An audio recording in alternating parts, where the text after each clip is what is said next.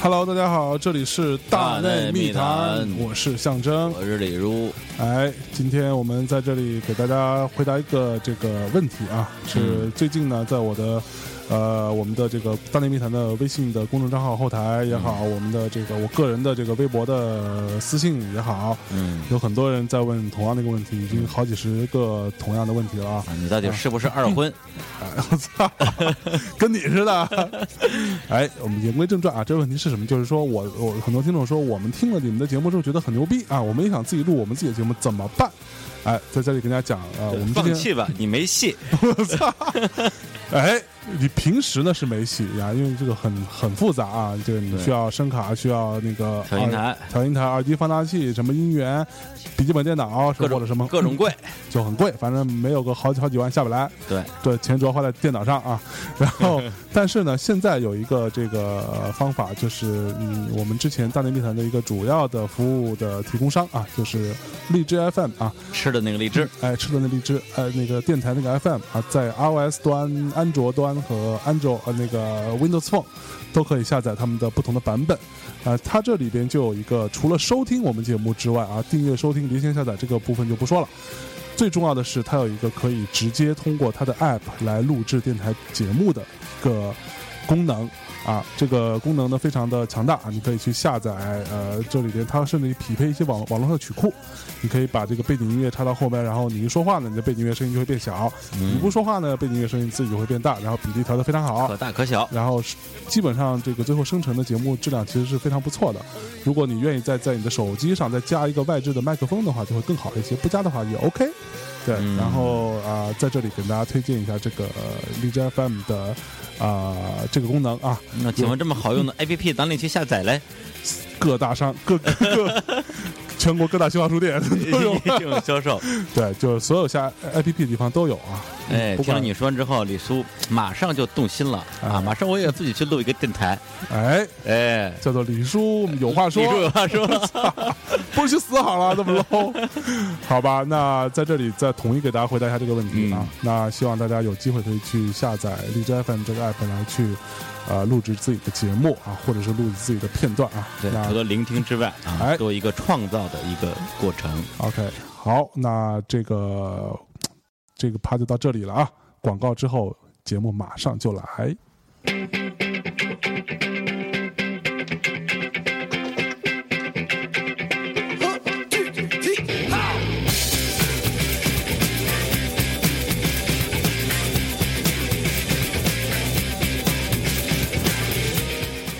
Hello，大家好，这里是大内密谈，我是象征，我是李志明，你不是李叔吗？哎，临不是时有因为改名对因为今天来两位真正的叔， 呃前辈我是吧？，对前辈，我就不敢再称叔了。哎，啊就是那个大家一直问啊，为什么我跟李叔能成为这个好基友？啊哎因为我们有一个共同的爱好，就是喜欢音乐啊。，对，而且然后我们因为喜欢音乐我们有一个共同的经历，就是我们都当过一个职业，啊，叫做启宣。对，而且还差不多那时候我们俩正好做同事，哎，对，所以又是同同袍是吧？嗯，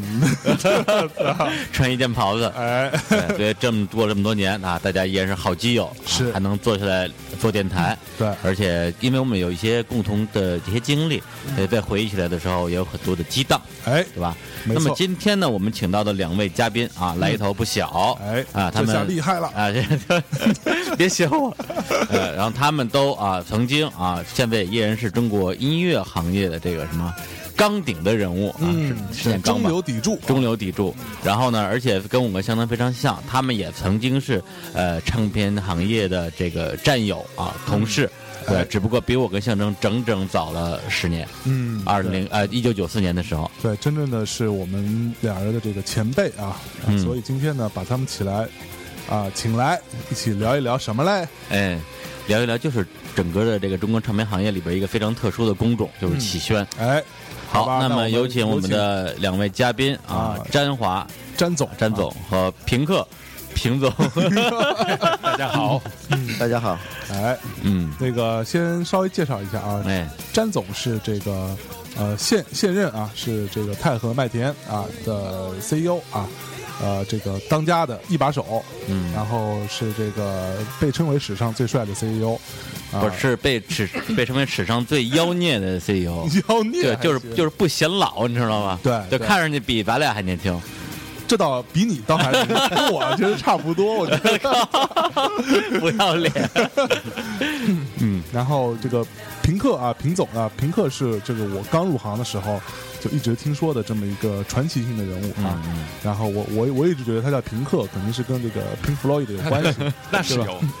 我我我觉得你们是不是谁来都这么说，什么传奇性，也也也不会，还就有那么多那看什么人？不是那那你真心没听过我们节目？对我们一一般都把黑嘉宾黑出屎来，你知道吧？就各种黑。我们今天请来俩，就就两个屌丝陈。屌丝什么之类的，一般都这么说。对， 对，今天是先礼后兵啊。黑的在后边儿。对对对，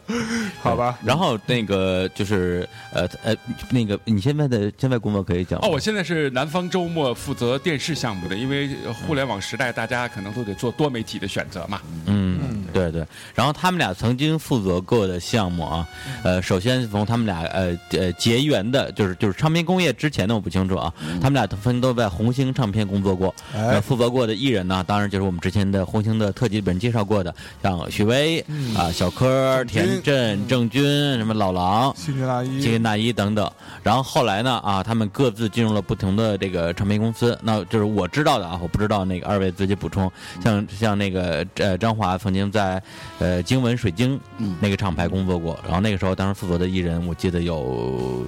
韩红啊、龙宽九段，嗯呃还有谁啊？李小龙是吧？嗯，对，然后后来呢，在这个拍卖就不用说了，包括嗯呃李宇春啊，然后《麦田守望者》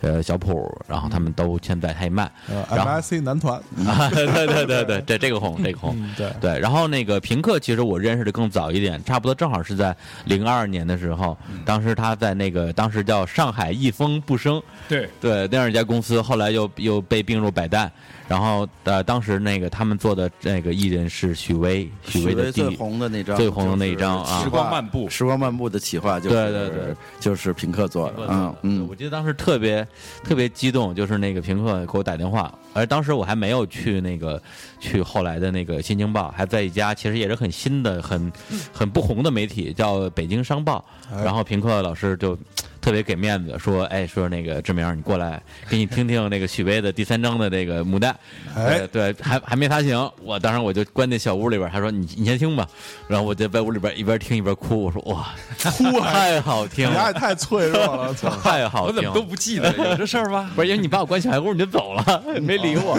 后来回来之后，你还关问关我，关关键是那会儿每天关不少人进小黑 屋，一天关二十个，真记不对，因得为是 对出来之后先听大家的意见嘛。啊。，对对对，就说说不好的又关回去， 敢说不好再听进再听一遍。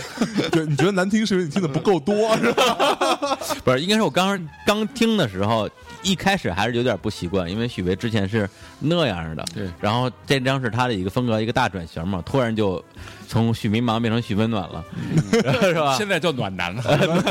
许迷茫的时候，那个两张其实是，尤其第一张是我、嗯我做的启轩，哎然后到了第三张光明了就，这个明亮了以后是江红做的启轩，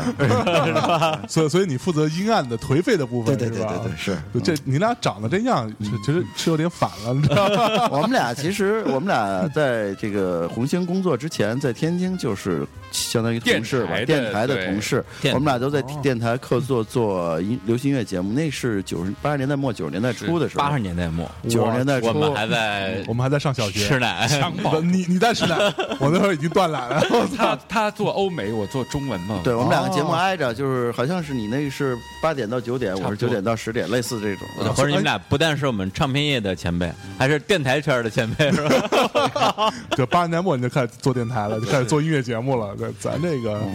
但比他们红。那可真不一定，哎，所以你俩都是天津人是都吧？是天津人。对，哎呀，那那咱们这期用天津话吧，李叔上上天津话，那没法天津话我 来不来不了只 能来河南河河南河南话话，是吧河南话还行。对，啊等于说你们俩就是做了一段时间电台之后，就双双来到没有，我北京是先来的北京做做进了红星，然后江红那时候好像在滚石吧，帮滚石呃，我是做那样，我在电台，同时又在滚石，我我我叫平克，另一个名字叫江红啊。对 对对，然江后红其实，在电台做不下去了，因为我被人黑了，嗯所以啊是呢吗就就在天津嘛，然后被停播，然后就就投奔到北京，说有什么事儿干呢？嗯说这有个红星生产社，哎哎，我觉得这地里边儿都是熟种玉米人啊，嗯 还是种麦子的，反正听着挺好的，就来 了。我去，哎是红星，我记得当时是在石景山儿是吗？没错，老山他去的时候在石景山，头第一年是在啊流芳我去宾的馆时候是在呃安贞呃安华桥北边那个，你知道圆山大酒店边上有一个叫流芳宾馆，对，嗯嗯租了两间房哦，然后一间是宿舍，一间是办公室。宿舍就是我跟郑钧还有另外一个启轩，现在在北京电台主持呃全球华语榜的小东，我们两哦个跟郑钧三个人，一只三张床在那个并列三张不床在那儿你住你。们那会儿一宾馆可以放三张床是吗？对，一个大屋，然后自因为你长租嘛，长租以后就把那结构给给给给改了，你知道吗？而且那个那两个房间是那个宾馆特别的老旧的宾馆，那两两个房间是没有卫生间的，是都是公用卫生间，啊，所以就放三张床，特别干。然后那个去去厕所要要出去上公共厕所对对是对，吗？嗯上公共厕所，然后特别干，然后每天床头放一盆水，第二天剩半盆那 种早晨。哦然后郑郑钧每天早上起来的，就是不停的咳嗽、打喷嚏、吐痰，然后扔的满地 弹指。啊我以为然后早上然起来后之后就就躺在床上高喊高喊，我就像一条被抛上岸 的鱼。啊然后晚上就拿着琴，然后白天就拿着琴唱哎歌，唱各种哦《枪与玫瑰》，就是哦他枪他与是玫瑰热爱的，他哎是《枪与玫瑰》枪花的是铁吧粉儿，哎，挺适合啊铁粉儿的对，而且他 Slash 是吧而且用高晓松的是那个话来讲，他跟那个 Slash 都都是铁嗓儿，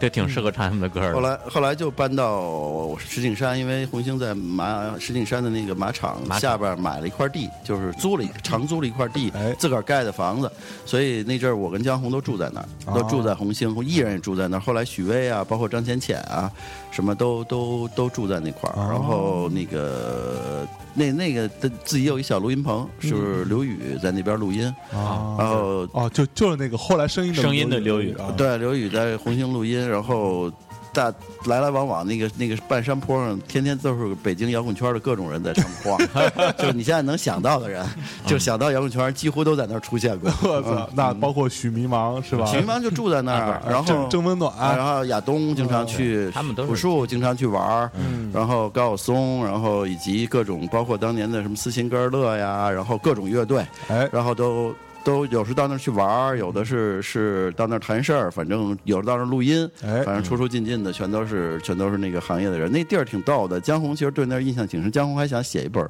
红星的回忆录呢，对打算啊因为我觉得那个地方是全世界唱片公司都比较少见的，就是它好像有点乌托邦，哦嗯然后人们给聚在一个山坡上的这对么一对，个我住宅里边我我，我就听人 说过，离城里吃很都吃远，在一块儿，因为我们请了个大妈，然后 做是饭哎个大妈呀啊，然后那做个饭嗯饭做的特别好吃，像许巍这种，他来我们红星之前，估计也是吃了上顿儿没下顿儿 的，哎，终于终于有人终于每管顿饭儿了有饭吃了，这事儿挺不容易哎的。呦，哎特，那开哦确实是心这那样 门口，我们的那个办公室门口一片向向回地，啊啊然后经常有马，就是因为上面是马场嘛，经常有马溜达下来。嗯对然后就是整个晚上夕阳一上来，然后我们就坐在门口摆上桌子开始喝酒，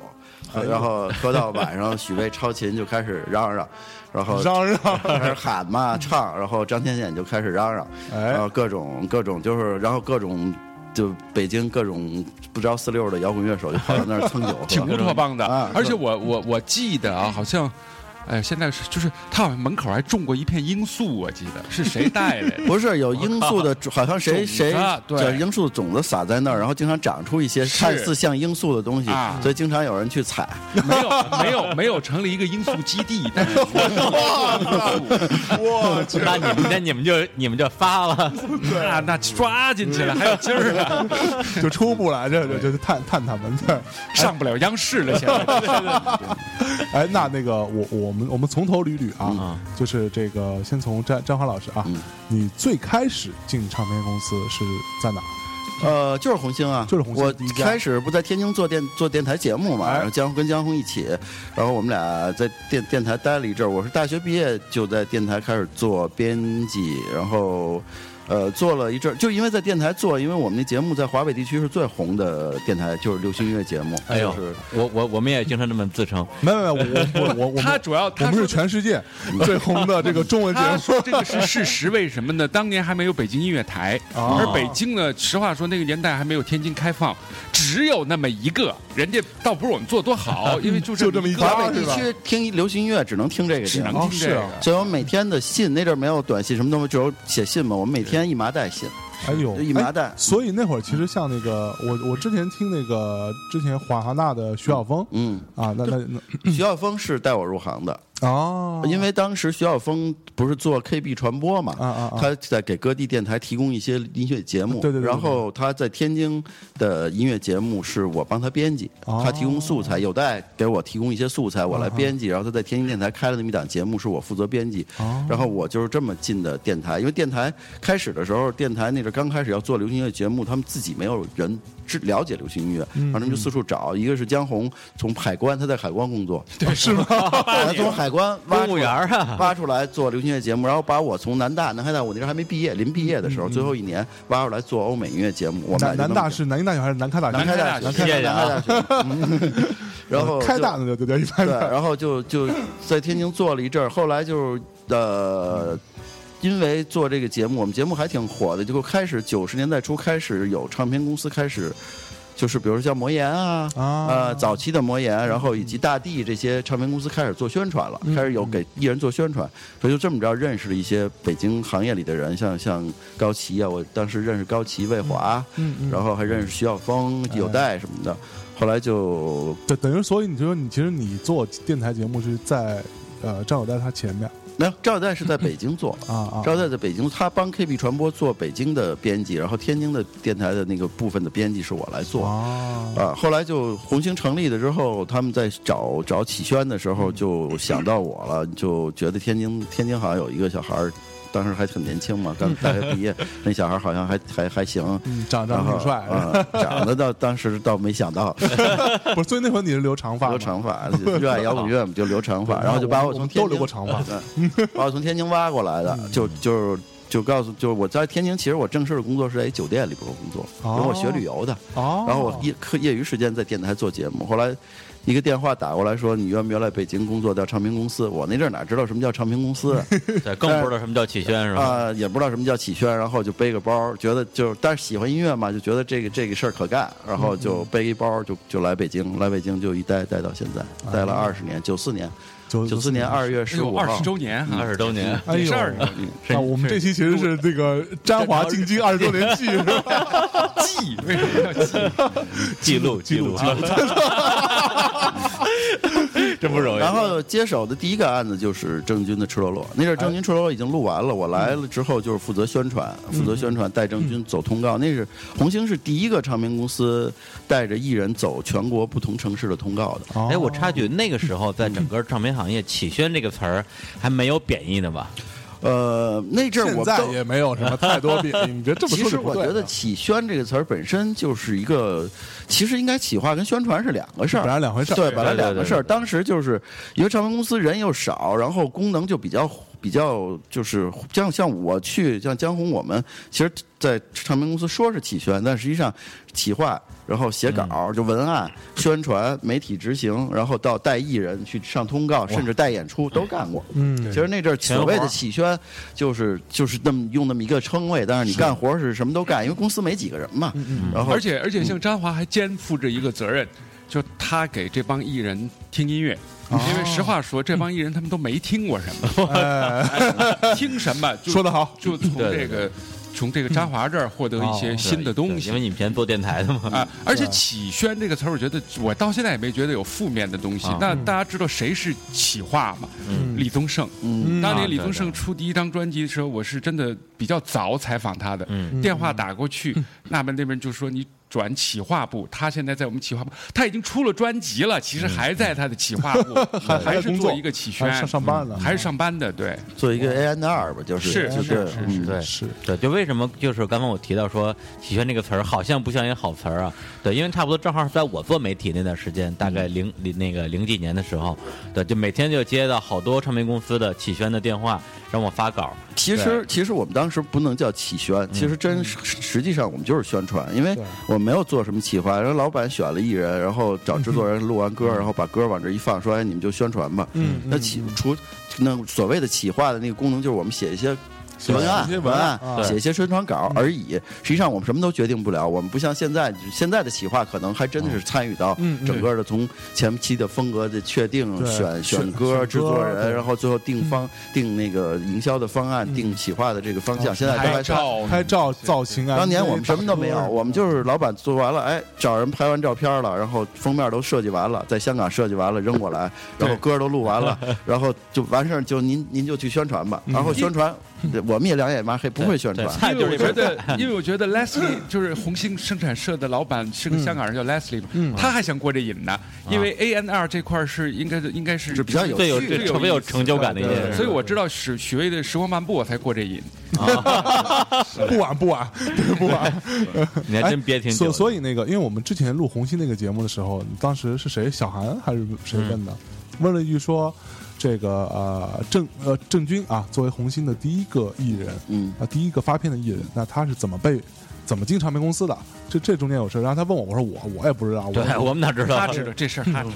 我其实呃我知道，但是郑钧其实签到红，我是郑钧签到红星之后，我来红星才跟郑钧认识的。但嗯是嗯啊之前郑钧是这样，他在杭，他不是杭州电子工程学院嘛，嗯啊嗯上学时热爱欧美音乐，然后弹吉他、组乐队，然后写歌。嗯然后呢，他其实当时他的本来要从北，他在来北京办签证，准备要出国的，去美国留学。啊是这事然后儿高晓松在那个对，节然目后里他边在也北说京了的时候，别人给他介绍了，因为他写歌嘛，可能认识一些什么朋友，朋友给他介绍了郭 Sir 郭川林。啊郭川林当时是红星的最早的总经理，哦，就老来刚建红星是第一任的总经理是找郭川林。啊，郭川林当时就觉得郑钧歌不错，然后就嗯跟老来说了，然后然后他们就说服了老那个郑钧签了约，留在了北京，哎就没没去美我国也不出了。啊，没去美国。不对过不过，我觉得他签 Leslie 签他也不奇怪，嗯歌不错，长得又不错，没有事儿长得帅签许巍才 奇怪。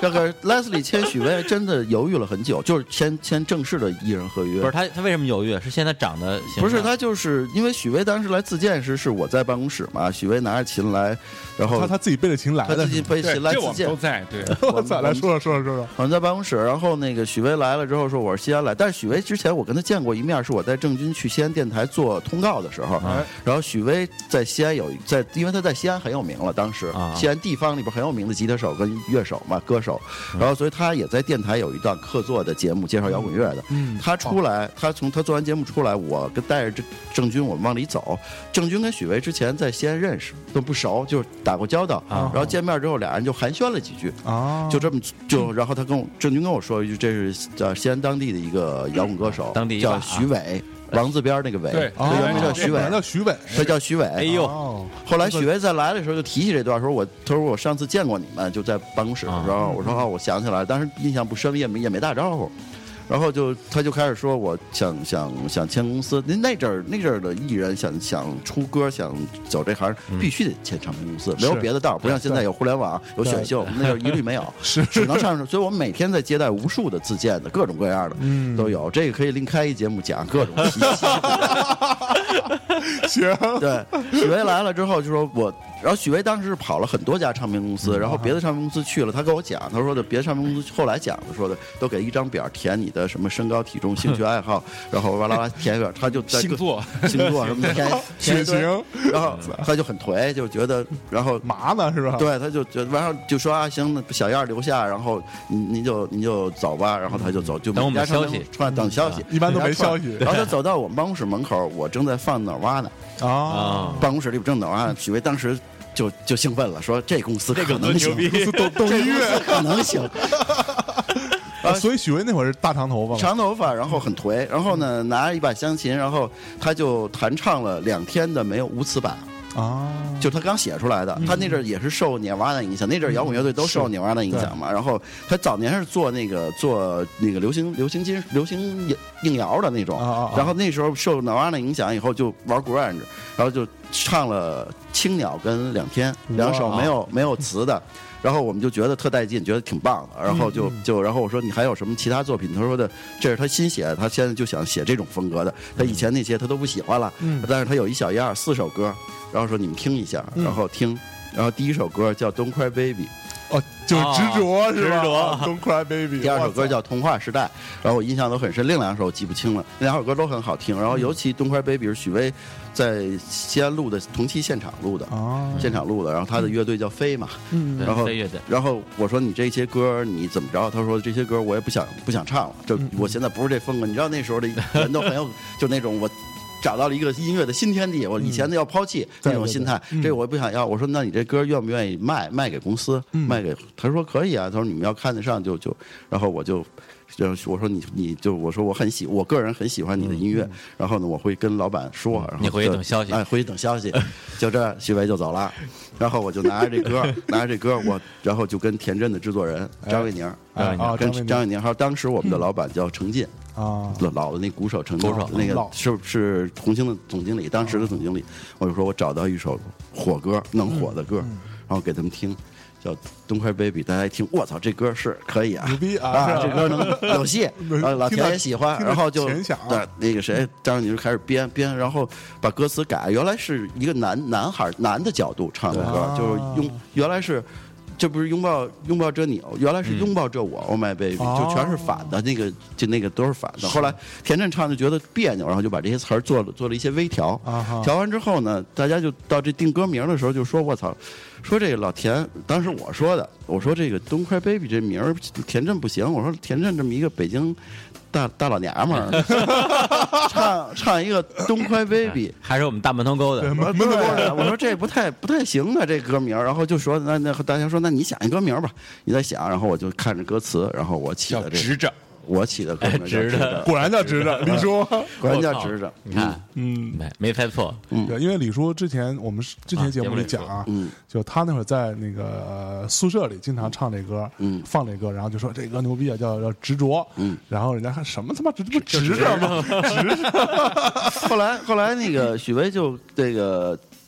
当时莱斯里听了那个两天跟青鸟，嗯他也喜欢。莱斯里说先把这两首单曲录了，至于签不签艺人，我再考虑。嗯嗯， 嗯就许巍就先录了这两首单曲，而哎，且放到他把哦红歌词写完了，红跟他星说记你号把里歌词写了，这两就放到一个放在红星一，一个放在红星二嘛，就先录了哦两首单曲，录完许巍就打发回西安了，嗯就回啊回去就了，回回去西了安等信儿。啊然后大约一年，将近一年之后嗯，Leslie 才跟我说。可能因为那歌的什么影响力都开始有了嗯嘛，来说这个你跟许巍联系，要签他，要把他签下来，然后他来北嗯京，然后我给许巍打的电话，然后许巍就当时觉得我操，终于看 见曙光看见过曙光了。其实后来他还即使签了红星，后边几年，直到了江红他们接手之前那些，其实许巍的日子过得都很惨。前是我这都是报过，是我我我就记得那时候但是当时一峰给了一个很好的条件，对就是但让是他这生活孩子上能够无忧了。对哎，什么无忧？找刚一给他又找一刚给他大妈点是吧钱？不是，刚给他钱到门口，一会儿又上来了，说怎么了？说给了门口一个一个像是像是那种道士什么的人，全给人家了。啊！他经干这种事儿，你知道吗？我靠，我去， 我去，要不然他爬山喝茶呢？嗯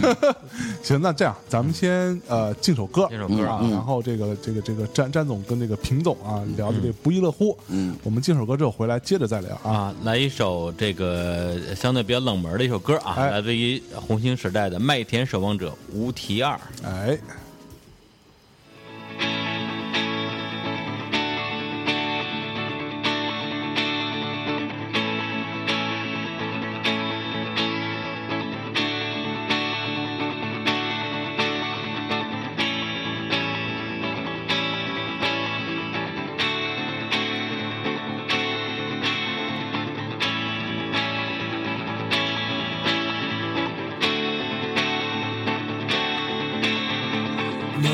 我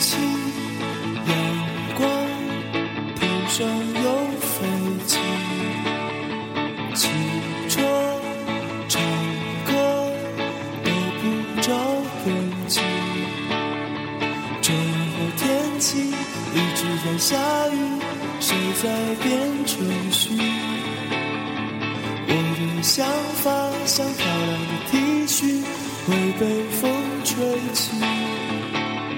我们唱啊跳啊，说要能给谁？我们唱啊跳啊，说要想给谁？你儿，哦，老天，别让天使出现。唱片响起，无赖和谎言。可口可乐在桌上笑着，笑自己被护根。我的故事，你的故事，谁来把它讲完？我们唱啊跳啊，说呀要给谁？我们唱啊跳啊，说呀想给谁听？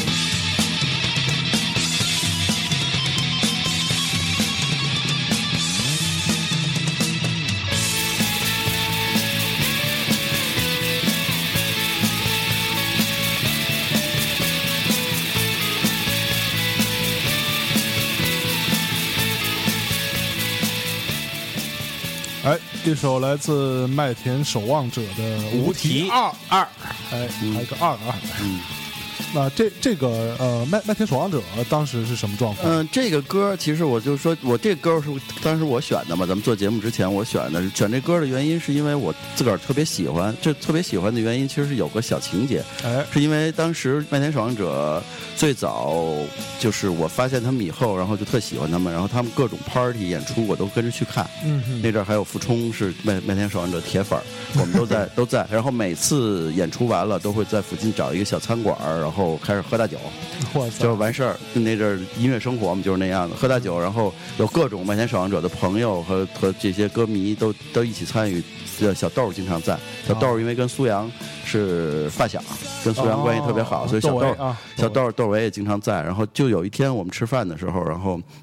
刘恩《麦田守望者》的第一任吉他手，吉他手嗯就是第一张的所有的作曲。然后刘恩说：“哎，那天吃饭高兴，因为演完出带着琴嘛，说我新写了一歌，给大家听听。因为大家喝的特别开心，聊音乐，然后刘恩就拿着琴。”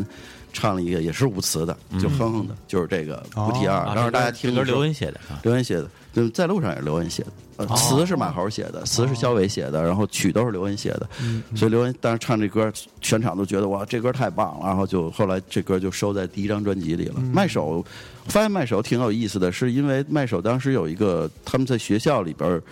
从学校组成的乐队嘛，嗯就是他们两个人是那个刘恩跟苏阳都是北工大的，北工大哦的，工大然后肖伟是北京音乐学院的。他们这几个人组一块儿，当时有一个经纪人，他们刚开始成立时有一经纪人叫简薇，啊简啊嗯简薇啊，简总，我操，简总呢当时在红星实习，哦，他那个那阵儿还上学，然后又热爱音乐，然后那个就跑到红星去实习，在我手底当当宣启宣。然后呢，他有一天跟我说说这个老詹，我弄了一乐队，就我经济了一乐队，说你帮我听听。然后他们当时在丰泽园儿南城那丰泽园儿餐厅排练。丰泽园儿老丰泽园儿有一个可以演出的小舞台，有点设备，嗯而且那老板呢也跟他们挺熟的，然后就每天不营业的时候，他们可以在那儿排练。啊，我跟许巍，我我当时就要去看他们排练的时候，因为许巍那阵儿录单曲住在红星，跟我住一块儿。我说许巍，你下午下午没事儿吧？许巍说没事儿，就跟我去看一个新乐队去。许巍就跟我们俩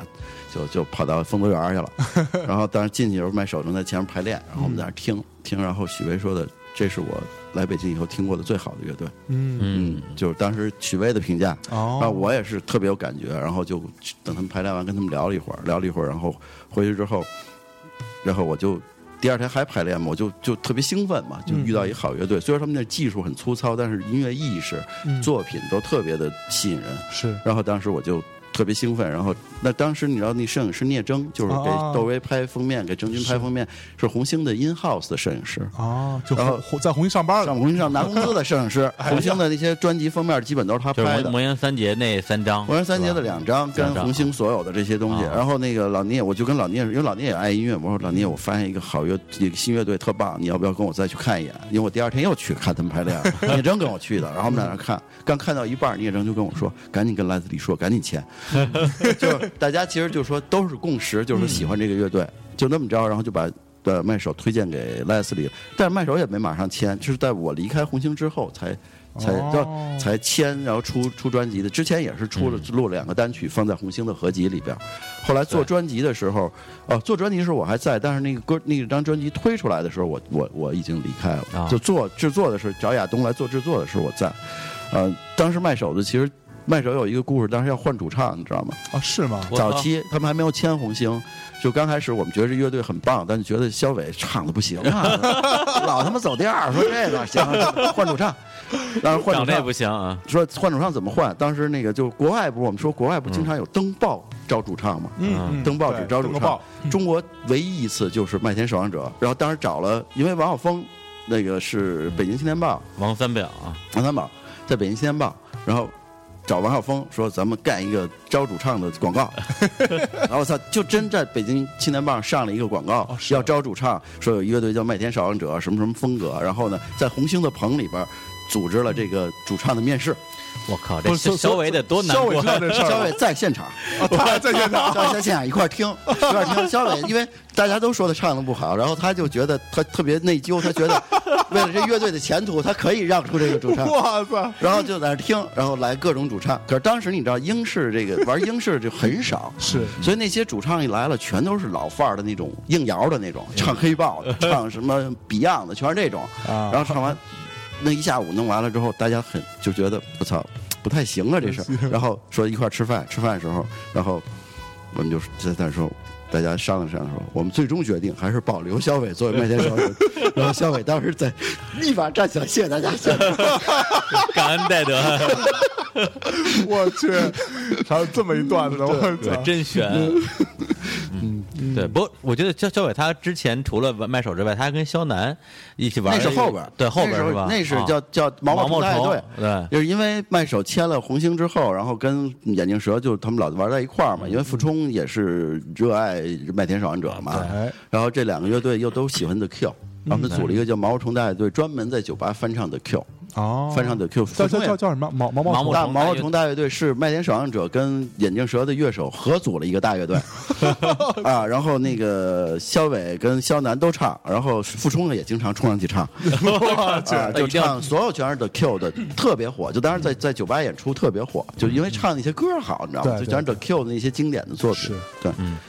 不过那时候红星真的好，很哎，傅傅冲那当时在在红星干过吗？没在红星干。傅冲的故事是傅冲是帮我写稿的，就外围外围外围，外围那三百块钱一篇，我操！嗯啊不那会儿啊三百块也这你都也记得也不少了，不是，因为是这样，那阵儿你让江红知道，那阵儿做宣传没有现在互联网什么发稿这种，都得给媒体发，你要全国发，比如五十家报纸，五十家报纸你不能都一样的稿，你明白吗？就得还得比每如地说儿写不一样 的，对你一个一般一个一个艺人的一个专辑要写通个通稿的话，嗯得写五四到五篇，发不同的媒体，就哦这个这几家媒体发一篇，就不同的地儿岔开或不一样。但是你一个人我写我写不动那么多稿，所以就找枪手丁宁，你知道吗？啊，丁丁，丁宁，然后王大明， 我啊操！，这两个然当后时傅都冲是，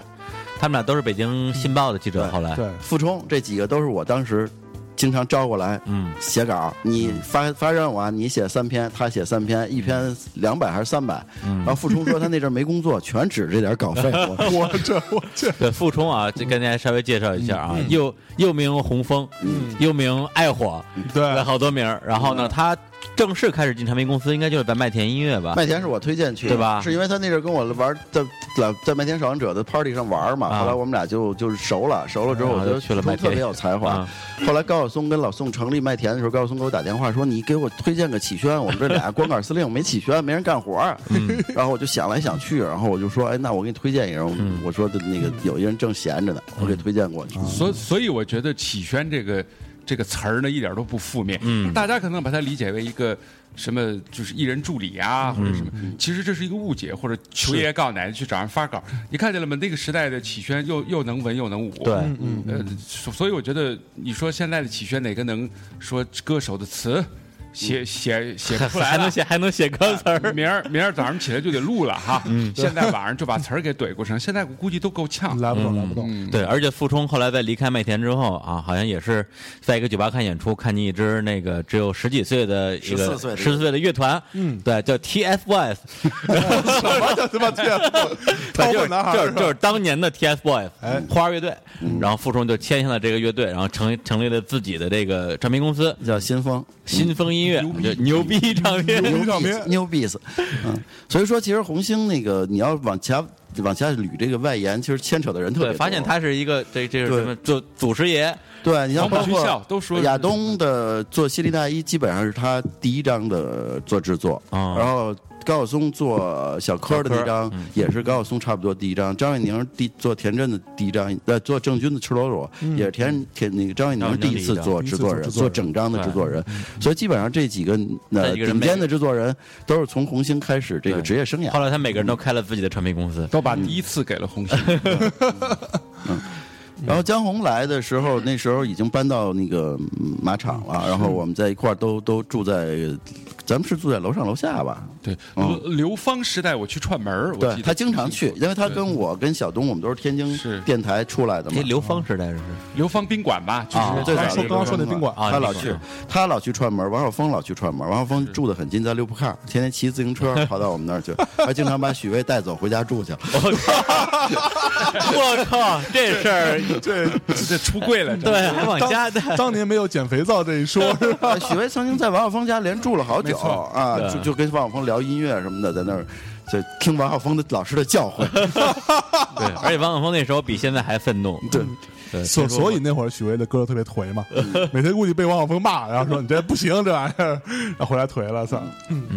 然后后来，那你们俩在红星还共事过一一段时间，就是红星最辉煌的时候，就出红星一号，然后出田震，嗯，呃，出这个许巍，许巍第一章，然后以及包括就是中间小柯啊，什么华子呀、眼什镜么蛇眼镜蛇、西丽娜一天堂，就那一段红星密集的，大十几张片，在两年内发了十几是张。是真的，对对，然后那一段是我我跟江红做做齐宣的时其候，实也就那几年，之后就对不行了，是啊嗯，就那几年黄金时期。最后我觉得就是《麦田守望者》的第二章发完了之后，就基本上就就就没了就对就没了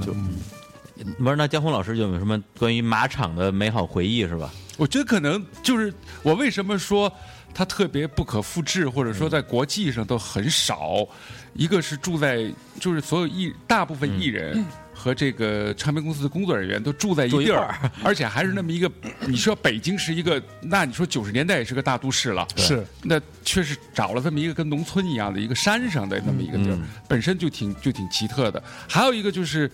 我们那个工作状态，我给举个大家例子，我记得我在红星这几年光打游戏了。哦是吗？ 那时候电脑也少见，然后新宇那屋有一台，就是嗯张新宇是是这个红星的一个制作助理，嗯但是他写了无写数歌的词特别有才华。嗯大家听过的那个西丽娜伊的《秋天》，哎，那个就是田张震馨予作专辑里词边，好多词，对，嗯呃，是张亚东作曲，还有田震的一些歌，对，对，呃，最他最最有意思的段子是他后来跟我去了那个艺呃艺风百代艺风，啊，他跟你去一就峰是了，对，就是做许巍的《时光漫步》。后来那个时候，他这人特有意思，他我就说这些人的性格呀。嗯那个时候他生活也不大，说白了，一封也给不了多少钱。嗯嗯，亚东呢一直跟他关系不错，就是说王菲啊要出一张新专辑，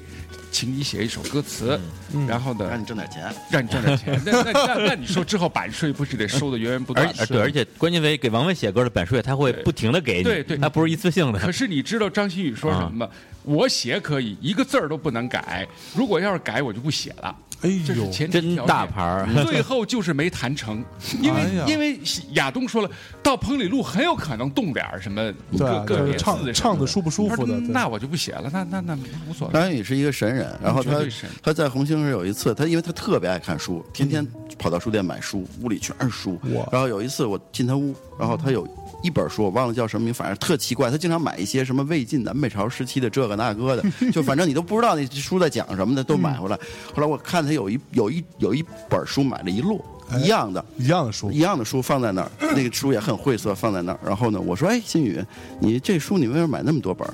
他说的：“这个书店只有那么多本儿，我都给买 了。”我 说：“为什么？”他说：“这种好书不能让它流落民间。”特别神，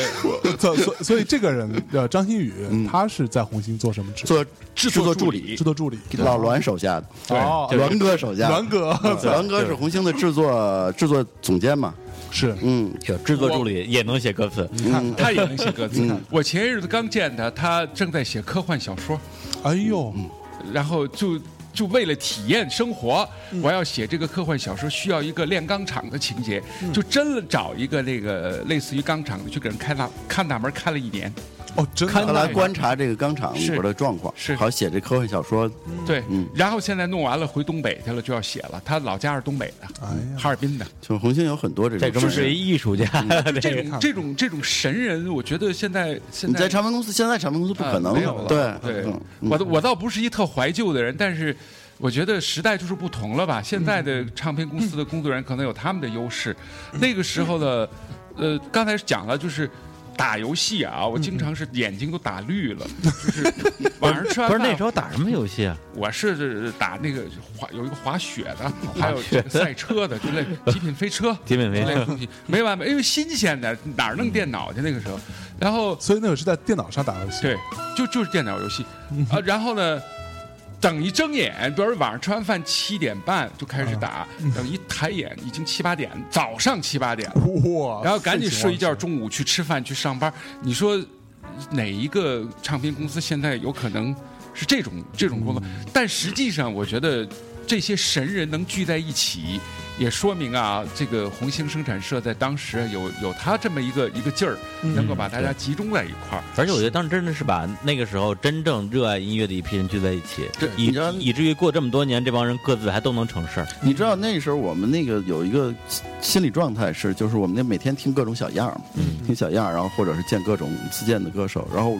我们一旦比如说看上这个歌了，或者嗯我们一旦看上这歌手了，然后我们决定签或决定做，嗯我们当时心里就有把握，说这肯定能红。忘哦，就基本上就是嗯基本上不能说百分之百，但基本上都会有响，不会是就是一点一点动静都没有。嗯就那时候唱片公司的，就是说他在那个行业里边，不是说我们这些人牛逼，嗯就是说那时候的唱片公司对这个行业的把控度还在，嗯就是说我们想让谁红，或者我们认为谁该红，嗯我们是有这个门槛和这个标准的。不是，但你要这么说的话，那我真得举一反例。嗯希利娜依，对，我们怎么这是个特殊我们怎么都觉得她应该红，长得又漂嗯亮，唱的又好，然后身材歌又也好对，对为什么她为什么没红？特奇怪。他其实是这样，就他本身其实他唱的不好，他、啊是吗他他是一个模特儿。哦就是跳舞的出身，辛达一是十四岁就给资生堂拍广告了，我靠，啊，十四岁就被选中资生堂选，那他嗯那是那那会儿就有资生堂他，你想他他是七二年的，他十四岁是是哪年？我操，哦八六年，八八六86年差不多就被日本人选中了，拍但不在中国播哦，那在广告日是在本日本播哦。十几岁，因为长得太漂亮了嗯。但犀利呢是这样，他自个儿喜欢唱歌，然后他叫当犀 利，呃犀利犀利呢，我们都叫犀利。犀利啊犀利呢，这这个这这个绝对是一个一个一个内幕了。就是犀利，其实当时是一个我们用我们现在来讲叫自费歌手。哦，啊所以说我说是特殊情况特殊情况哦，所以他唱的不行。其实他那张专辑完全是亚东个人才华的体现。嗯嗯，那些歌其实当时王菲要抢来着，哦，亚东写完了，王菲听过，为此犀利差点跟王菲吵起来。犀利的当时的男友跟王菲的哥哥是发小，我我靠，，我对，就是他们俩还真有而的且吵吧是？是因呃，就是因为这个谁才推荐的亚东，嗯嗯，就是亚东因为跟那个窦颖在一起那时啊候，是对亚东是这么着被推荐又的。出现那个关系图了， 大家著名的关系图，不往下说 了，这事儿不能往下说，嗯到此为止。到此为止。嗯，不是？对，但是即便如此，就是那个新来那张，隔这么那多张年就是真做的很好，听因为亚东那阵儿最爱 Cocktail Twins，啊 c o t t Twins，他就是照 Cocktail Twins 那个方式做的是，是而且那个时期王菲也是受这个影响。对，嗯亚东后来给王菲做的也是往这个路子上走也是那样对对对，对只是《亲爱的一》是亚东第一个试验品。哦亚东做这个专辑的时候就跟我聊，他说：“你知道我想做成什么样的？”我就给我听，我说：“你你是不是想做成 Cocktail Twins？” 我说：“终于找着是 识识货了是吧？嗯我去，好，所以那我觉得红星啊，我说一句就是红星那个时候最有意思的景观。你说过去我这人不记事儿，二十多年过去了，我觉得最有意思的景观就是夏天的大半夜，嗯尤其是十一二三点，就是这个意思，就一点钟啊到夜里，你发现就是像他刚才说的，其实除了这个夕阳西下的时候，他们聚在玉米地，就是那个向日葵前面，玉米地，啊向日葵前让我面想。起了红高粱，一边喝酒一边一边一边嗯一边吃这个唱之外嗯，还有一个半夜。你就听见许巍一会儿在那边练琴，嗯那还是挺美的哈。待会儿隔壁又张浅浅在那儿吼什么，我再也憋不住了。什么的有一歌哎呦的那歌太有词意叫思我再也憋不住了。然后他写那歌的时候就天天唱这句，然后大半夜突然喊一声，然后我 我再也憋不住了。不，这这种让人听了之后容易误会的。 但许巍那时候我我印象特别深，许巍那阵儿晚上他那后来第一张专辑那些歌全都是他，因为他白天睡觉，我们上班儿，他白天睡觉，他白天睡觉，晚上呢跟我们有一个交接，就是晚上他他起来了，跟我们一块儿喝喝酒聊聊天儿，然后我们睡了，他开始 就等等开于始创作等于看吧你们吃晚饭，他吃早饭啊是对吧？然后这时候他开始创作嗯，创作开始弹琴。他那些歌好多歌都是，就后来亚东给他编的那个第一张是编成那样，但原来都是民谣民谣做一把乡琴嘛，但特别好听，你知道巨感人。就是你知道在夕阳西下有一个人抱一把乡琴，然后唱许巍的那些歌，对许巍的调第一调，嗯第一张那那种种苍凉和那种那种那种美感，然后那你真觉得我这歌太太牛逼了，然后。结果你进棚以后，发现已经面目全非了，但也牛逼着，这亚东给编成另外一种了， 是吧就就你之前听那些小样儿，然后听许巍弹的时候，到我到进棚说录音了，录音进棚听，嗯，怎么成这样？这亚东给他重新编成了亚东想要的那个样子是。对，实际上许巍的根儿，我觉得许巍跟朴树根儿都是啊民谣， 对对嗯对其对，实他们都是都是民民谣，谣只是亚东给许巍跟朴树做成了那种不一样的看嗯不一样的东西。穿穿着就不一样的衣服对，啊，嗯，好，那聊了这么多啊，刚才特别是聊到这个希利娜伊，哎希利娜伊有一首歌是后出的，嗯是然后也是电视剧的插曲。是吧？嗯然后他没有收录在这个他自己的个人专辑里但边。希林娜依后来唱功真的进步很 多，比这第一张的就唱红妆的时候，我觉得已经唱的很好了。嗯，好，那给大家听这首希利娜伊的单曲，叫做《红妆》。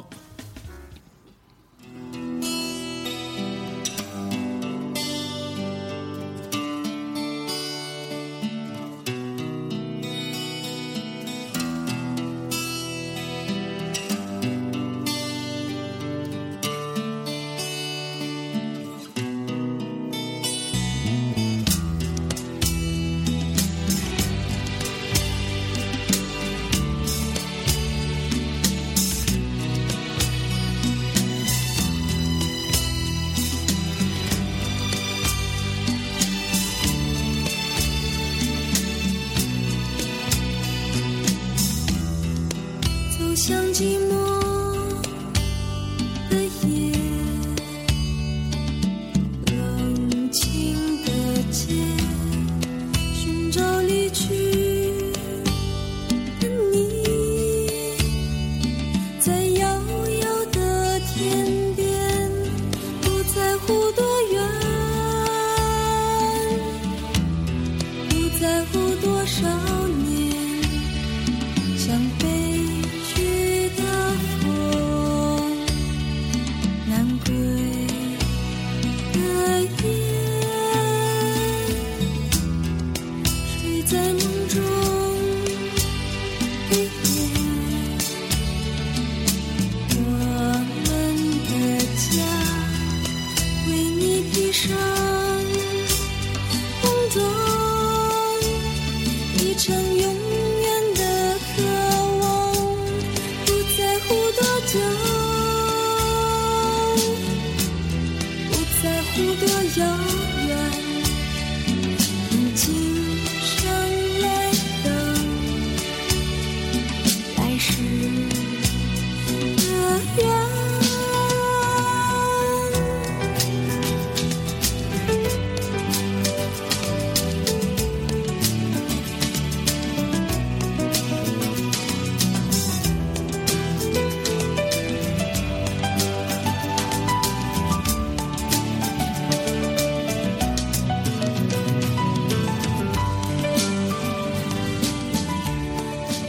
哎呦，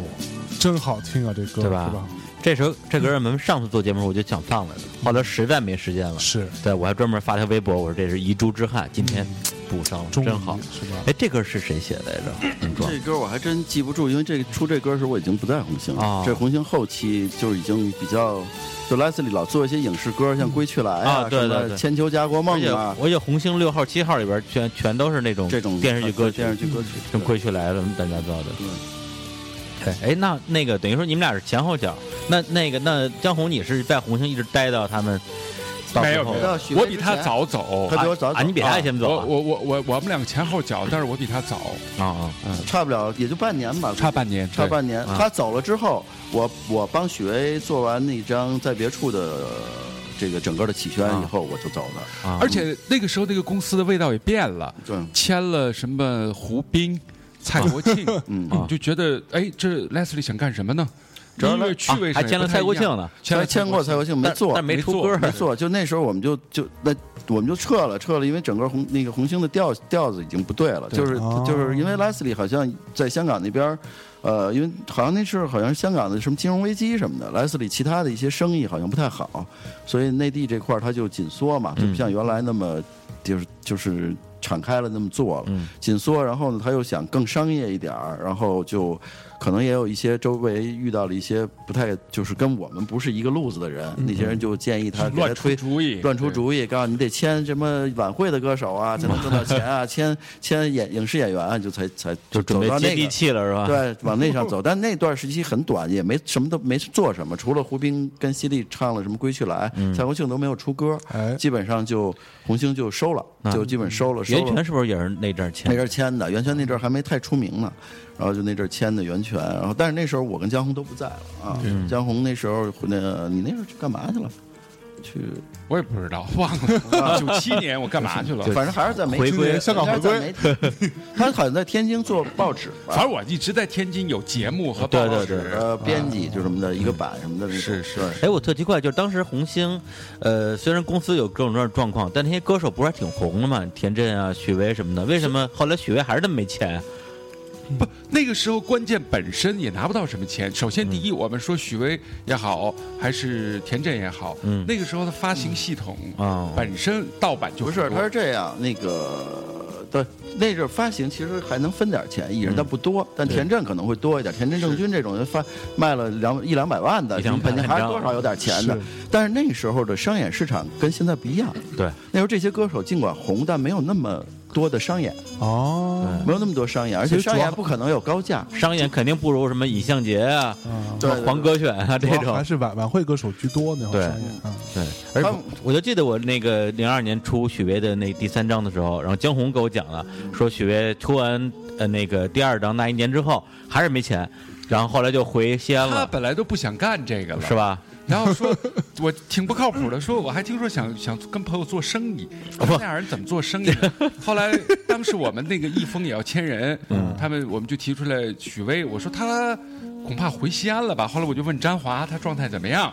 然后他说你不行问问他吧。许巍第二章出完。完了之后，有一段他还想自己还想努着趁就把第二章趁第二章再往前挪的。他那时候因为我离开红星了嘛，然后他就找我，他说老詹，要不你做我经纪人，你帮我弄弄。然后我就这样，因为我不爱做经纪人，我从从入行就不爱做经纪人。然后我跟许巍说，我可以帮你，我说帮你签个公司吧，签个靠谱的公司。然后前后帮他聊过什么滚石都聊过，然后呢条件什么的好像都不太好，没就眼光啊，嗯对，然后也不是，就是谈谈不拢嘛，就是条件谈不拢，或者是许巍当时因为比较缺钱，说心里话，他需要一个相对不错的条件，相对不错的需要条件，哎安不是全感啊每个公司，因为他没有那么红，别的公司不会给他特别好的条嗯件，所以说觉得他有潜质。然后呢，直到江红他们。到北京来，江红就等上海一峰搬到北京嗯办事处，然后江红在这边负责。然后有一天我跟江红聊起来，说江红说我们到北京有什么艺人可以签，然后就我们俩就捋嘛。嗯然后江红就说那个就说起来许巍了，然后说哎，江红说许巍应该可以吧？我说他现在没，就我说我能找着他，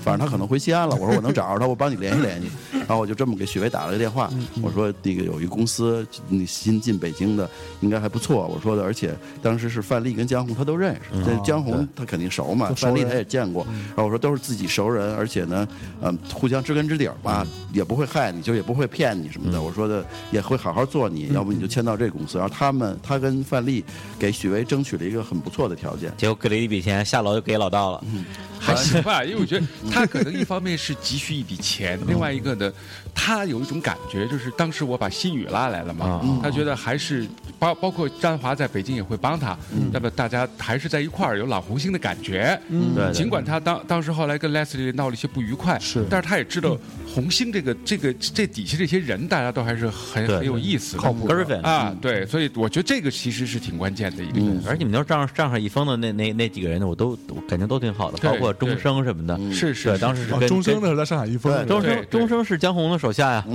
呀妈对呀啊，，在在在上个星做启宣的，哎呦啊然后钟声同学后来干什么了呢？他做了曹芳曹芳的《浅彩虹》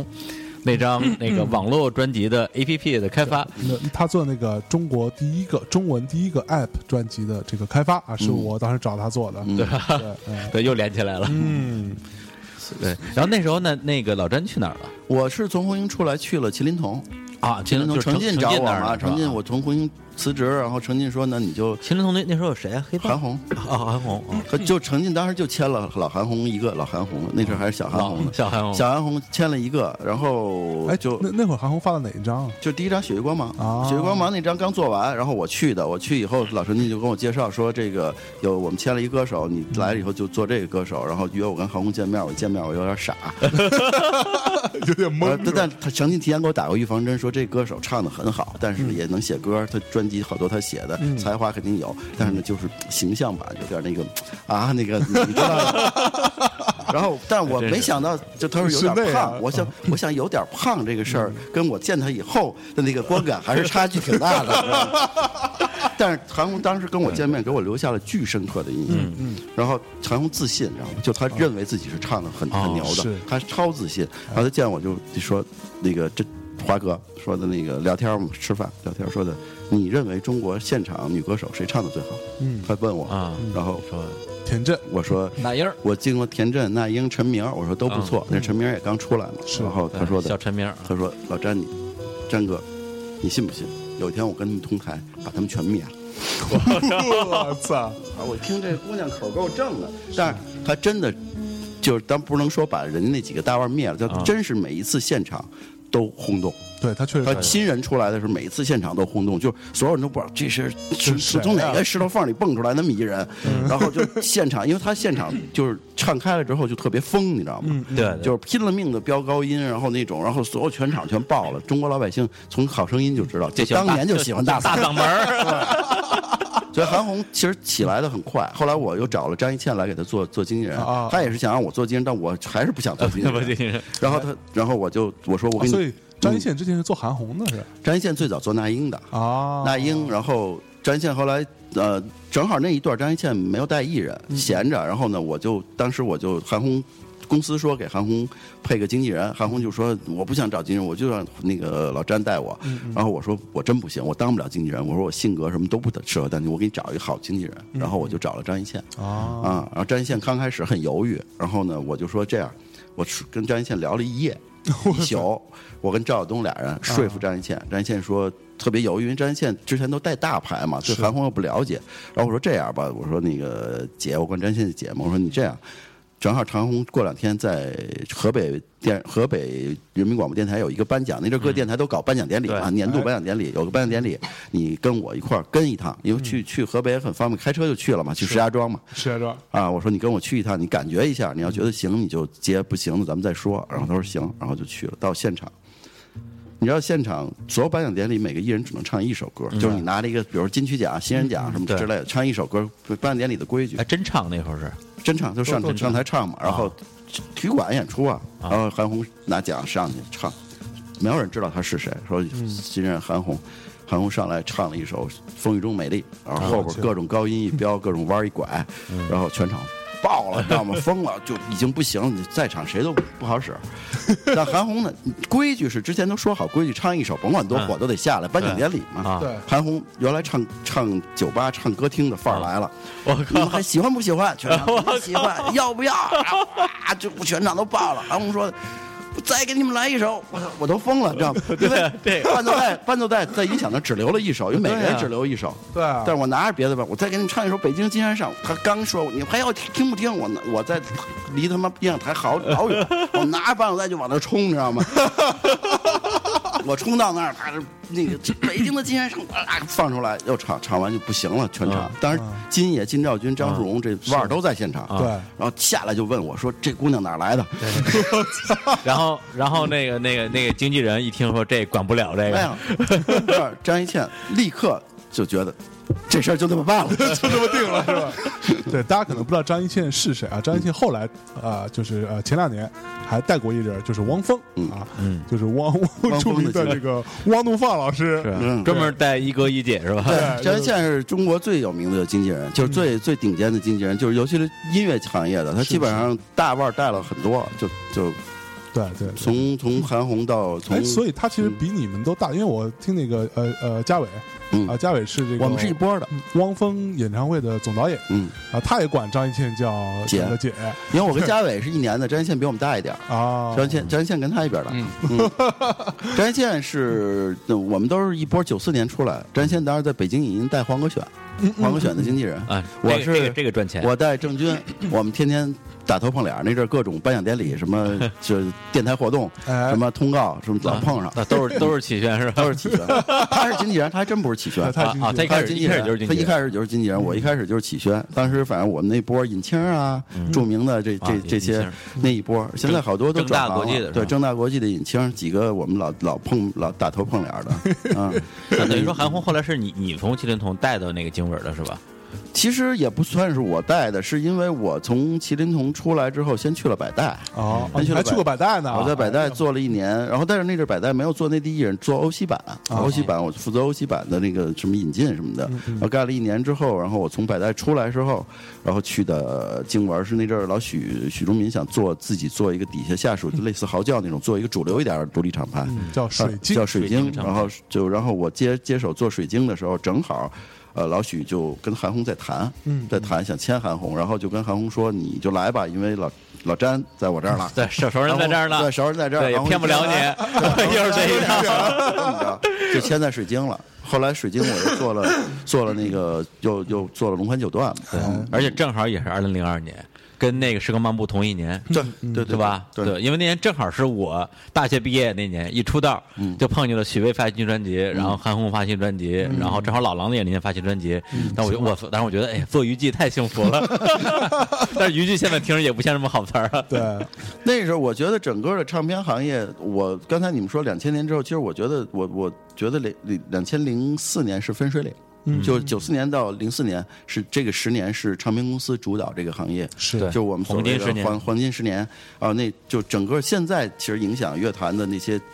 歌手，其实几乎全是这个阶段出的。嗯对我自个儿认为，我那天跟老宋宋柯聊起来，我说，其实我觉得小普的《生如夏花》是唱片公司主导下的最后一张大片是没错，没错，啊，嗯因为因为零四那是零三年非典期间发的嘛。十一就零三年《生如夏花》，零四年《刀郎》就出了，嗯，零四年就网络歌手对，老舍大米、香水有毒，零四年就出来，零五年就选秀超超女了，嗯，所以基本上时代就变了，对就从对零四年往后时代就变了，就是是到现在是一个新十年，这个十年跟前面十年不一样，前面我跟江红基本上是前个十年的这个这个见证人。这个呃对，而且我有印象，就是在、呃之前啊，这种嗯颁奖典礼，基本上最佳男歌手就一直是孙楠，嗯就没换过人。然后女歌手，我我我印象中就是那个那英、田没震有，啊，这都是我觉得都是啊，这这这是往后了啊，就是这这这都是我入行之后的事儿了。嗯然后一直这个这个格局被改变，就是零四年的时候，嗯女歌手变成了韩红，嗯男歌手变成了朴树。嗯那一年就是他们俩横扫这个颁奖典礼的一年。然后那之后的乐坛就选秀就出来了，嗯然后就完全乱 套人了，家另外一个一个完全就是是另外一个天地了。对。没错，因为互联网真是改变了这个整个行业。就我刚才说，其实我们跟江红我们那个时代，其实是唱片公司主导，因为那时候你要想一个歌手也想出歌。你只能通过唱片公司这途径，只对有唱片公司能帮你进棚录音，嗯嗯帮你找制作人，嗯帮你完成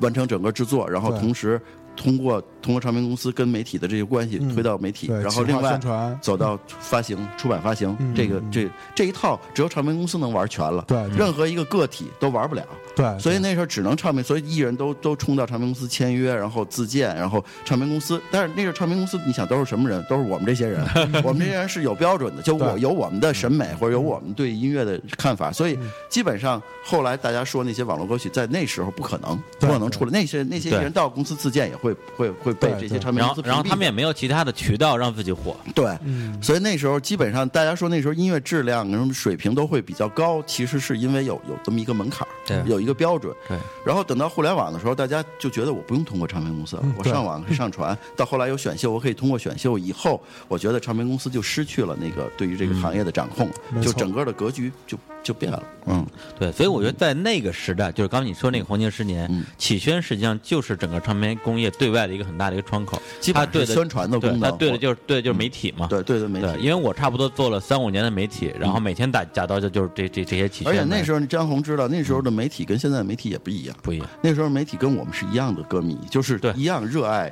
音乐，然后一样会为好音乐去去尽全力，就没有那么多功利的色不是彩。九四年的媒体人就是王小芳这种人，对对对，零四年的媒体就是我这种 人，对，就是真是一代不如一代。 有理想有情怀，不，当时没少给你们家《龙魂九段》发稿，嗯还不给我钱，我哎我 所以这个龙宽九段当时到底到底怎么回事儿？后来怎怎么就散了？这俩人他们俩其实两个人不是朋友，啊，本身本来不是朋友本，来不是朋友，两个人就是因为音乐上比较契合。当时候龙宽从国外回来以后，带着作品，就是因为他之前。呃，就跟田鹏俩人就他他出国之前去英国之前就跟田鹏认识，然后俩人就一块儿一块儿弄过音乐，嗯然后回来之后呢，他这些歌找田鹏，田鹏一编，俩人都觉得很合适，嗯然后就一块儿开始拿小样自荐，就唱片公司推荐到京玩，我当时在水晶，嗯我听了一耳朵就就定了，我就说哦这这他妈一定得签，嗯，啊，就然后就就把他们签下来了。但他们俩其实各玩各的，就俩 人的生活理念啊什么都不一样，只是在音乐上不太当熟哦嗯时有有有有有契合。然后呃，等到出了这张专辑以后呢，两个人的那个各方面的不契合的东西越来越明显，而且两个人都有点明了明了嘛明了嘛明了嘛，所以就比如说今天这个演出，呃，九段说去。龙宽说我不去，我那个事 儿，龙宽说哎我要去那事儿，九段说就是我不想去，就这种矛盾就开始开始出来嗯了。出来之后呢，当时我要离开了，因为我当时我觉得后来后来周边很多人都说说老詹你要不离开经文的话，嗯，如果你还接着弄，他们俩应该不会那么快，嗯就是你对因为他们俩还都跟我的交流还不错，我我觉得我能把他们俩。霍弄好，嗯是霍弄到能继续维持的。但是我走了之后，好像那个、那个、那个平衡就就就就被被打就破就了被打破了。嗯，对我觉得当时带他们俩的那个启轩叫关少波，啊，成天嗯追着我发稿，嗯对，还就是因为那张专关辑嗯对少波等等，关少波是那关少波，就是那关少波就啊，现在做那个什么做魔石网魔石网活动艺，经 哇文就是他，成天他成是天经文的后来的启轩，啊就是因为水晶解散了之后，我走了之后，水晶解散了，因为龙宽的合约，他们合约还在经文，经文就继续把他那张，因为我都做完了嘛，video 都拍完了，然后所有的企划的部分都做完了，嗯是嗯所以他们就接着把那张发了做宣传，龙宽就起来了，龙宽就完就起来，但是那时候我已经不在经文了，其实嗯当时龙宽九段就感觉是刚红，对然后正准备要开始挣点钱的时候嗯就散了，对，属于这么一状态。嗯嗯对，而且还在颁奖礼上说了一些很奇怪的话，嗯，对，江红你在一峰时间不长，好像三年啊也还行，也不做短了两也不短张是吗？啊许巍做了一张，他还有好多别的艺人，一张，不，当时我记得我做啊了一，张其实我踩他们功夫第一个艺人不是许巍，嗯是他们第一个当时刚出来的一个新人，一个上海来的歌手，长得特难看，嗨其貌不扬。然后呢，我跟他就随便聊了聊，然后觉得小孩性格挺好的，特别热情开朗，哎跟蜡笔小新似的。后来我回来就写了一篇报道啊，发张照片儿，结果发完之后，大概过了我觉得有一礼拜吧，江红给我打电话。说太牛逼了，我说怎么牛逼了？他说这我我带着那个新人去饭馆吃饭，就被人被人认出来了，对，然后这新人一点名都没有。我说我说那个那个那个真的假的？他说对啊，就是看了你的看了你的报纸，然后这个这个这个新人被路人认出来了。我说我说那那还挺好的，嗯那个人就胡彦斌，我操！啊，您呃其是实一峰第一个艺人，对，其实在一嘎封心嘎心的，在一封我也只能决定许巍的事儿，因为是许巍签过来的。嗯，如果是我自己的公司，我恐怕还不会实话说，因为嗯 可能音乐上他很去他胡彦斌当然有他的才华，啊嗯但是我音乐趣味上不一样。嗯对那间对公司后来还签了很多就是奇奇怪我怪都的，记得呃叫什么赵默，对对那些人都还有消失了黑棒，对，这不是上嗯黑棒就想说做嘻唱哈嘛，对嘻哈的就是做做黑说棒唱，对各种各样的，不包括黑棒，我们也在那儿跟着一块儿填歌词，都有这样的， 是吧？对呃其实其实黑棒当年还真真不错不还挺是吧洋气还的不，错挺洋气的啊。嗯对对，反正我觉得可能我唱片的生涯比较短，嗯，我其实进唱片的是属于一时热情，嗯，最早在电台做节目，后来跟滚石唱片联系上了。啊来红星之前，我在滚石干过一阵子，哦，然后早年的滚石不是魔岩，最早的滚石比魔岩还啊，做引进版，也没有什么，哦 也没有什么，呃，内地的艺人。内地的艺人，嗯对。然后后来其实是兼职状态，电台暂时干不了了，在天津就就就到了红星。嗯红星之后，我刚才想起来了，我去了 MTV，嗯哦九七、年离开红星待了一年，在家真是待着，除了做节目也不上班，就想休息一年。啊哦也现在那个年代，我们也没有什么间隔年这说法，要不要要 要有 gap year，对 对，就就是 gap 出去 year 玩儿去了，待了一年，然后有有去 MTV 的机会，哎，觉得这也挺不错，挺挺挺向往的嘛， 就在 MTV 干了两年，嗯是是跟音乐有关的，嗯我估计也就这些了，嗯嗯，剩下的事儿都跟音乐没什么后来关他系。就彻底进媒体了，对对彻底进到互联网啊，是互联网网站啊，对呃，报纸、杂志就是这对，么就我那我觉得你这个职业履历跟我比较像，是我也是误打误撞进了唱片行业，跟相中同 事干了两年，然后又又回到媒体，然后就互联网、报纸、杂志，然后电视，什么想起来什么都啊，干这过。些这些，包括平时也跟朋友在吃饭的时候聊这些有意思的事儿哈。嗯我个人觉得，一个是误打误撞，另外一个我觉得挺幸运的。嗯，因为你说现在让我从个人的趣味和工作的有嗯有意思的程度上，我都不可能选择。现在也没什么唱片公司了哈，啊叫音乐公司音乐，公我司也也不可能。我嗯觉得你让我去做那些。选秀出来的艺人嗯恐怕够呛。不是 当时也算攻逢其 盛，是啊吧？对，嗯其实我觉得互联网年代吧，还是进步了，嗯没有唱片公司的这个专业化的流水线，嗯是但是呢，技术门槛低了。对，你在家里，就像我们现在录节目，其实是在苹果社区的一个嗯一个一个工作室里。对，过去我们做电台说，那怎么可能？正襟危坐，是对吧？对就就那我觉设得设设备都特别贵，是啊吧？，音乐的技术上也是这样的。嗯呃，当然了，专业性上还是应该有一个专业的体系来有把有有控一的。个但我觉得标准对是对，我觉得慢慢的会形对，成。但是门槛儿变低了，对对，所以北京录音棚现在都活不下去了。对，嗯想当年多贵啊！是，而且就像我就觉得。像就像前前两天我们录那个王铮，嗯，然后王铮跟我聊天说，我说你最近忙什么呀？他说我前一阵儿特别缺，差点儿要干一事儿，做一录音棚，嗯，然后我周围所有人都劝我，我说我也劝 你，就千万别干这事儿，对，因为现在大家大家拿苹果本儿在家就全录实了。际上，所有的传统行业都因为互联网对啊在发生变化，不光是唱片业，我们报纸为什么做电视啊？我原来是做好好的编辑记者，要干电视，我觉得可能。你不得不去面对，但技术呃门槛低了，不不应该技术就变低。门槛低了是说准入证低了，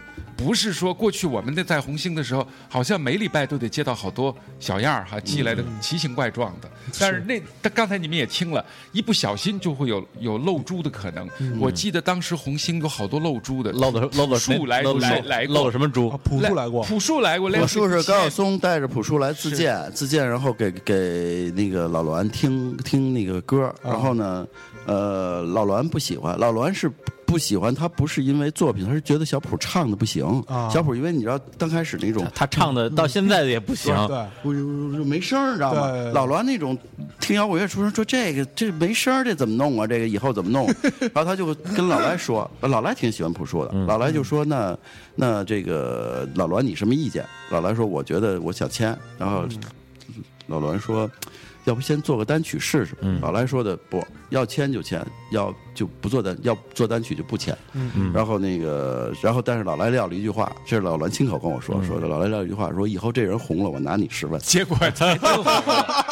当然也有过呃没签对了的，就是后来有一个瞳孔啊，也也去过红星，嗯啊，等我听过红星啊，啊没没没签过，没签去过啊红啊星斯没琴签嘛斯，琴格日乐啊对也去红星也没签哦没签也没钱，对但是我觉得现在互联网年代没有这门槛了，嗯像宋冬野一开始不也是在在在网上先火起来，然后才徐发婉现婷宋冬宋冬野其实是这个选秀红利，嗯，对对，选选秀歌手唱了他的歌，不是是，他也得在网上形成一定影响力，没错对对对选秀歌手才会唱他的歌嘛，对对，是有这像样。坦像白那讲就是个谁，像旮旮不也是吗对旮旯？你也嗯多少在在网上得有点影响力嗯，对对他不可能随便，就选秀节目不可能随便找一首，徐婉婷不也是？是对对是嗯，所以他都是被带动的。我觉得这嗯个这个门槛儿和当年的门槛儿完全不一样。嗯，所以我我本来就觉得音乐就不应该有太多的门槛。嗯，到了你进了门槛儿之后，关起门来应该有技术这叫什么把关。宽进严出对是对吧？嗯对对，没错，哎，说得好，有文化，嗯是吧？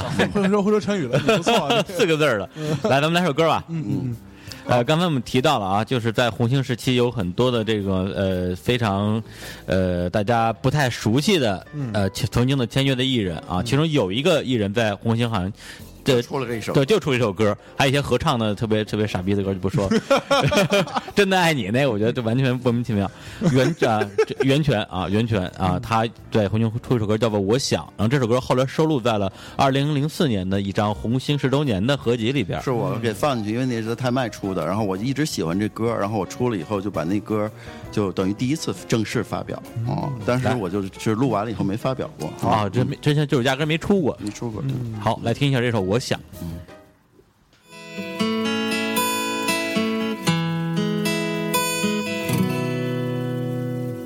没有人在乎我的存在，没有人在乎我的思想，美美的走在无人街上，我总是无助的张望。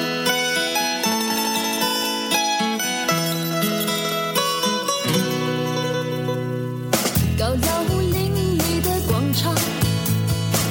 红白发黑的铜像，逍遥自在的中午，五颜六色的飞舞香。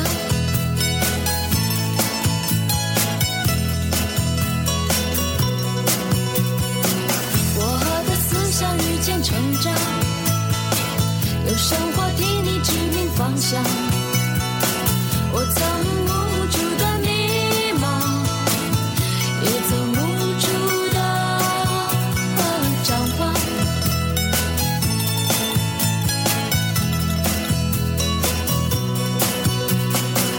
不见月亮的晚上，不屑一顾的唱，害怕弄出的声响。大叫着幸福的梦想。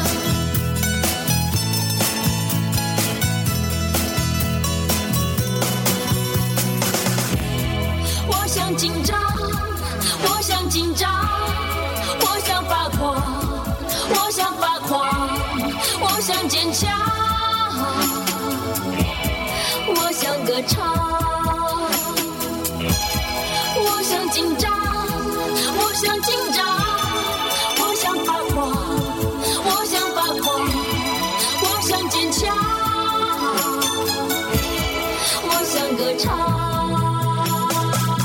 谁来在意我？哎，袁泉啊，这个我想对，那时候袁泉可真嫩啊，在那个这首歌的 video 里边儿，就跟你见过似的，我见过 见过 video，见过 video 是吧？你见过活的我见过活的。啊？活的没有刘刘那么难。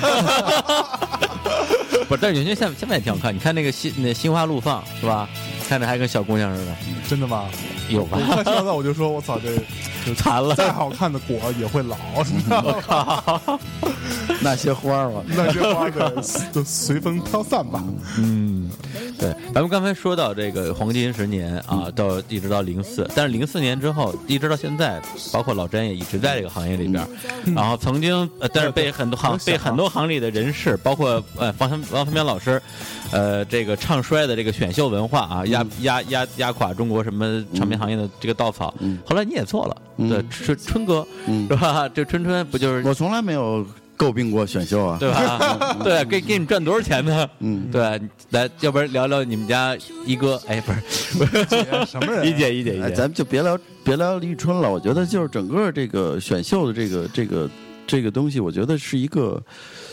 是一个怎么说呢？我觉得它毕竟还是一个电视节目，对只它是电视本身节目是用了音乐的这个包装和元素而已。所以呢，我觉得指望选秀来拯救所谓的选秀拯救中国唱片业是不现实的。是啊，它只是其实你看，在美国那种比较完善的这市场体系下，选秀也会出歌手，但是对它的它的概率跟是是并不是那么高的。就就选秀出来的歌手，他就他有他就是选秀 他的，就是选秀 歌手对，不一就样，就感觉说，你觉得他他他他一直脱不了这这这个是这这，除非他的他的天分或者他的那个什么特别高，然后你能进入到那个那个就那个层面，比如说凯利克拉凯利克克拉克森这种对能进入到那个层面，大多数选秀歌手还是该干嘛干嘛。对对对就是这个这个跟中国不太一样，这个因为他们其他的机制太完善了，就是是人依然能推出很多不同类型嗯的好的艺人来。在中国呢，是因为整个呃唱片工业的这个这个问题，所以唱片公司就是后到后来因为版权保护，因为种种的原因，嗯唱片公司就没有那个力量来来推艺人，所以才会造成了这种互联网的这个里边的艺人嗯的涌现，然后选秀里边的艺人抢占这个市场。嗯我觉得这个是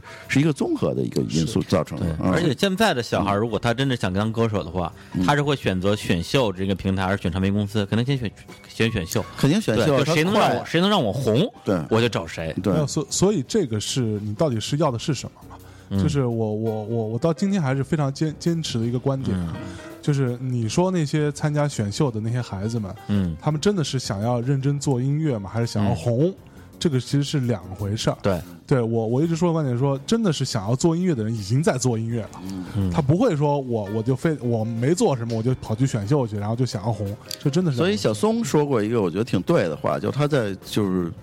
他在他说就是说选秀。每个选手上来都在说梦想，任何选秀都说我有一个梦想。你为什么来到这个对舞我有台？梦想，然 后我我要为了音我的音乐什么什么的。然后高晓松说的，你们这个不叫梦想，你们这就是欲望，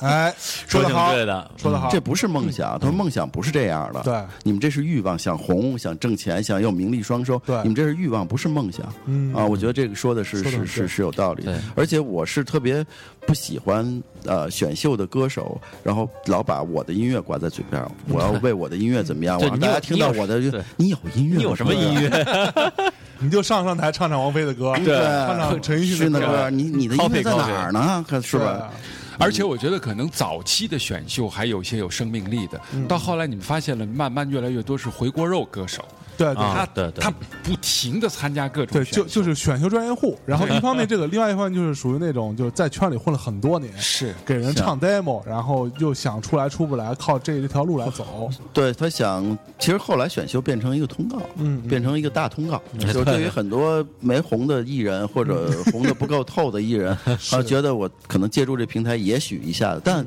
但我我跟。他们接受媒体访问的时候，我说过，我说其实大家都觉得选秀的好像能红多少人，但实际上这是也有概率的。对你想那么多年选秀，中国这个自从零五年有选秀以来，得有多少档音乐的选秀节目、唱歌的选秀节目，最终红的，大家拿手指头算就这几个就人，这几个，而且他说的红呢，我觉得还分两种，一种是真的成为比较长时间的，就像扎扎李春实这实的种艺人扎扎实实的对。但还有更多的是红了一阵子就没了，对这种是更多的，挺多的感觉。这就是这个就选秀节目的特绝绝点。绝大多数吧。我说这还是有概率，比如你你唱片公司原来做，比如我们一年做十个艺人，可能红两个，嗯就是真正红的有两个，比如说是是是十分之二，嗯或或者红一个十分之一。那选秀实际上也一样，千军万马挤，最后红那一两个一。两个人啊，没错，啊，对，其实概率是差不多的，因为有才华的人并不是那么多。啊就是说，你真的呃，一个选秀就是进决赛的二十多个人，这二十多人都是很牛的人，不可能。嗯那总总归是最后看机遇嘛，看最后出来那几个人里边儿谁的际遇，未来遇到的团队，自己的。这个才华的嗯未来的这个潜质得不到发挥，综综合的所有因素，他可能能往上再走一步。嗯那有些人可能就其实他本来就是众人，但后来还是泯然众人嘛，对对就对就这种。啊而且跟《中国好声音》这种节目比，我觉得《中国好歌曲》还算是跟这个音乐有一点关系。对，那也是刘欢老师不是想想干那么一件事儿嘛？他觉得应该给创作人一个机会，但是他毕竟还是一个电视选秀。对，就是我觉得电视选秀对对于唱片行业没有坏处，我觉得啊他毕竟给唱片业补血，是给一些艺人，给一嗯些有才华的人一个呈现的机会，但是也不能说就说不能。就大家觉得好像选秀要要要要拯救，要靠选秀这拯这救这这行业这是不可能的这这。对，这行业要要拯救这行业要的因素太多了，根本不是一个电视节目能够拯救一个，对，也不是一个互联网公司就就能拯救音乐行业。我觉得这是一个太综合的一个东西。其嗯实这个话话题话话说回来，就是说那个我们当当时那个嗯呃 张浩老师为找我说啊想做红红星二十年这个事儿，我当时第一反应就是说我们应该做，嗯，为什么？因为你看今天这些选秀节目也好，这些呃唱歌节目也好，说到底最后你发现的是缺少好作品，对，其嗯大实家你还要是唱老歌。 对，唱老歌。但我们我们其实红星当年是有很多很牛逼的作品的，所以我们在这个唱这个整个这个活动的海报上也有讲到说，重新发现好作品，让大家把这些牛逼的东西拿出来，让让让更这个年轻一代的年轻一代的这个声音来去演绎它。其实有这样的一个，其实我觉得就是好玩儿。我跟象征当时，我当时想这找象征一块儿来合作这个事儿，实际上我就想，因为红星二十周年，因为我跟红星的这个这个渊源以及情感它太深了，因为我做红星在红星工作过，现在红星所有版权又在泰麦又都在我这儿。那我想，十年的时候我们出了一个合集，开了一个 party，嗯十周年的时候，那泰麦刚成立是那 party 我去了，啊，开了一嗯 party 玩儿。喝的喝的跟傻逼一 样。这这醉了无数，喝醉了无数人，但那就是一个玩儿嘛。但这二十年，我觉得就已经有点沉重了。这个事儿，就那当时十年那阵儿是黄金年代，还没尾声嘛，还大家还觉得就就还还很很那什么而呢。且泰克麦田刚成立的时候，张成立我还天，还在对那时圈候儿里不边觉得绝这对嗯个事儿，就拿这个事儿当一个玩儿的事儿。收购了红星，有红星版权了，正好十年，我又是老红星的人，大家叫来一块儿玩儿玩儿，出了张那个合集就就就完了。啊，这这次再搞呢，开始我也想再出，后来我想十年都出过一个合集，就这些作品再出一个合集也没有什么意义，嗯而且我觉得总得把这个事儿搞得有趣一点。其实并没有觉得，并没有觉得这个事儿就是有情有情感，然后有嗯有这个动力，但是呢又不想把这事儿搞得特别的特别的太怀旧啊，就是是太那种就是就觉得搞搞新意思吧，就想。要不要把这些作品找一些新的人来唱，然后把这些这些好的作品，然后也许用新的方式让更多人发现，是所以就做了那么一个事儿。我也没觉得这个事儿能够有在在商业上或者在在上面嗯有有大的回报，但是我总觉得这是一个有趣的事儿。嗯，啊，那那么多包包括像乐视、虾米都愿意，大家都那么积极的愿意参与。其实大家也哎因为我不们是都说是我们都是听这个事儿这着个霍星长大的， 对，大家都是觉得这个事儿是有有有趣的事儿。我觉得这行业其实应该多点儿有趣的事嗯情，而不是大家就感觉就把这事儿真的工业化，或真的那么那么那么无，就是好像弄一个艺人赶紧就嗯对包装一下扔出去挣钱，然后我觉得总得干点儿大家觉得就是这个行业里边儿的人觉得有有有有意思的事儿，大家干着带劲的。我觉得就是这个是做这个事儿的这个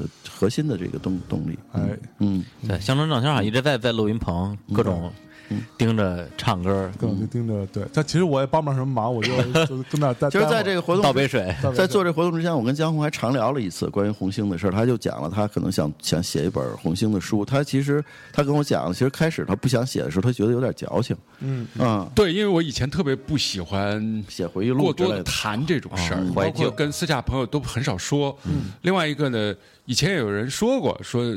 我好像在从事文字工作，对嗯然后写这个是得天独厚的，嗯，我兴趣不大，因为我觉得过去就过去了，因为我觉得时代呢，我甘愿我是那种甘愿被时代淘汰的人，嗯，因为新的时代来了，我也不想跟，我就是这状态，反正也死不了，也不会活多忘，对，就这状态挺好。嗯那么改变我这个想法呢，我突然发现的，我通过听一些音乐现在的一些东西啊，我发现可能有些人呐，他有个断裂。什么叫断裂呢？你比如说很多地下通道歌手，嗯，许巍是。一个是汪峰啦，还有一个就是许巍嘛，对必你会必唱发现我在广州啊，在北京啊，我有的时候会听很久，然后甚至有时候在广州的时候跟他们聊，因为珠江边上啊一排排 的，甚至都互相干扰，你知道吗？互相干扰，还对是对对舞台离太近，这 是这个许巍，那么一看又是许巍，我有时候挺晚的了，就跟他们聊，我发现他们只知道这些歌，他们完全不知道这个歌背后发生了什么。我不觉得我们有什么资格去指导人家，但是我觉得可能把这些事儿告诉他们，他们有没有什么启发是他们自己的事儿。哎尤其是这么一乌托邦，我觉得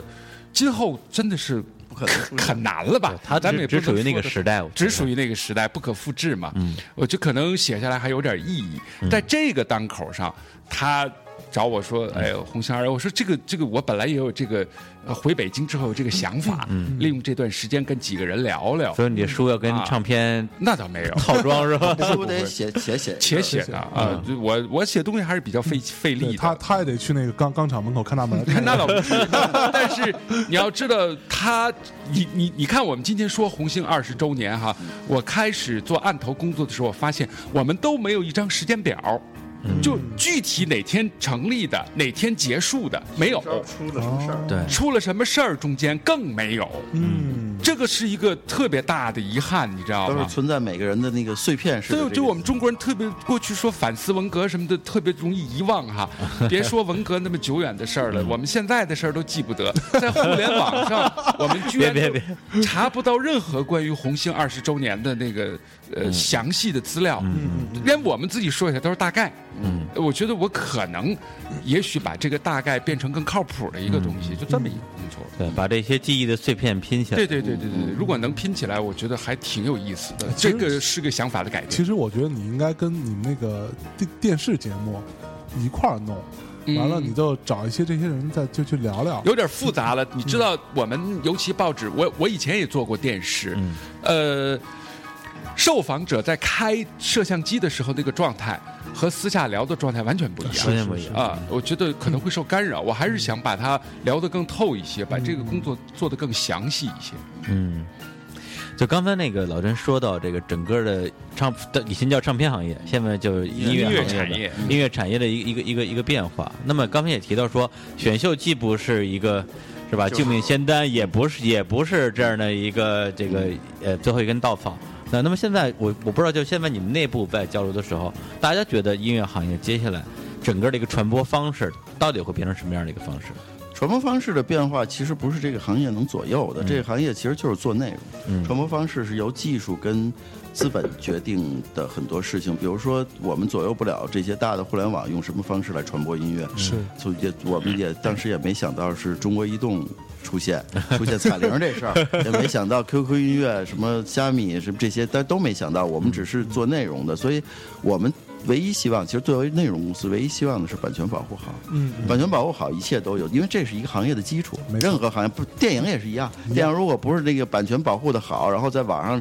你看电影都得付钱，或者你去电影院都得买票，不是有这个东西的话，这个电影行业也不也不会是。想当年 Virus CD 还能用的时候，我对是绝对不会去电影院看。对，啊其实这个就就我我记得我很早以前跟跟另外一哥们儿嗯聊聊天儿，他也是做这行做很久，他要跟我讲了一个他的观点，他后来他也离离开了，嗯，他要说就是这行业现在说白了是什么？是因为版权保护不好，大家都收都赚不着钱，然后有很多精英都流流失流失了，对，这是一恶性循环，对你知道吗？就是比如说那会写好歌的，会会做好的幕后的，对就有有有很有才华的人，可能发现这行业版权因为版权保护不好，我挣不来钱，我为什么要在这行业待着？就大家现在生活压力那么大，我为什么要在这儿死磕？嗯物价这么对，高物，价那么高，我在这儿死磕挣不着钱，我凭什么呀？所以我能写字儿好的，我去给广告写文案，我我去写剧本儿，嗯是然后我那个能能能做音乐的，我去给电影做做音乐，做做广告音乐，都比这个来来钱快。或者是一些本来有机会进入这个行业的年轻包的包括一些幕天后才幕，后，比如说一些经营管理人才，在这行业经营管这行业什么人才都缺。这对些经营管理人才，你在唱片公司做一个 CEO，像我这种，你拿的钱跟另另外一个什么小的什么 IT 公司的 CEO，他们天壤之别的的钱。你你如如果你不是像我这种，就是一个是他妈的就爱这个就离不开这个，二一个我也岁数大了改不了行了，那其他人那肯定就就就转了吧，掏心掏肺开始说脏话了。对是吧？就我也是啊，嗯对啊，我我我你他妈的是吧？今天现在坚持在这里的，坚持在音乐行业的，啊嗯就我跟詹总俩人，对不对？就这这这坐，我是坐坐坐在咱们桌桌子前面这几几位啊，就是你看为什么还坚持？一方面就是真的是放不下这事儿，就还是想去当去留甘南两昆仑， 但是，但是我，但是我认为呢，就是其实这两年的版权保护的趋势是好的，就是可能会慢，然后会会反复，但是我觉得整个的趋势，比如说，呃，虽说也有很多的呃问题，但是呢，我觉得大的趋势是版权保护会逐渐往好了走。一旦我觉得这个整个的大的环境变好，比如从国家法律的保护层面的保护，从行业类的共识，从渠道方跟内容方之间的这种谈判的这种。种达达成这个这个这个平衡以后，嗯整个新的新的那个那个这种方模式出来以后，我觉得整个音乐产业会会好，因为音乐产业其实远远大于什么电影啊、是什么游戏，没错因为音乐无处不在。对对因为其实，在国外是你任何地方使用音乐，只要是商业性的使用，都会付钱。那这个钱是源源不断的流到版权方手里边儿，对和内容方手里和创作人手里边麦儿。当劳、肯德基、各种商场，咖啡厅、什么酒吧都要都要都要给钱都要付其钱实。都别说这个，电其实就类像像国外类似于我们这种电电台播歌就啊电台播歌，你要是用人家的歌，你也得得到人家对授权，该付钱付钱。所以，所以这个如果这这一天能到来的话，其实音乐产业，其实光移动就是在巅峰时期，一年就音乐的收入就三百个亿，三百亿对一年就三百个亿，已经远远就已经就一个移动就超过了整个电影产业。整个电影产业，咱还不说卡拉 OK 有多少家，对全国的演出市场是怎么样的，对嗯然后这个互联网上音乐是怎么样的，公播是怎么着，是就光是一个中国移动就三百亿，你想这个产业得多大？嗯说这个产业如果好了，像国外那种百分之五六十回到版权方手里边，那你想这是多大的一个产业？是可是现在只有百分之一二回到嗯版权方手，这版权保护是非常成问题的。是但解决这个问题，我们不说像老宋说的，我们不求它像国外一样五六十，我们哪怕解决到百分之二三十，我们这行业就活了，对就我们这行业就全起来了。对，啊没错，嗯。好，那那个我们这节目也差不多，差不多嗯然后那个最讲今后天也讲了好多段子， 对，你不是最后要回忆了很多播歌让往我事嗯选，我就选了一首歌，其实是他们好像节目选那种比较不是主打歌的歌，对但我选了一首主打歌，为什你么选的呢？时候，我们俩一听说，哎呦我操， 对，蓝莲花这歌居然啊这会个出现在歌 我们节目里，实在是特别有意思。对许就是巍我的当年啊蓝莲花啊， 对我当年啊，在那个呃许呃做许巍的时候，他这个专辑刚出来，这个母带，然后缩混完了，我就。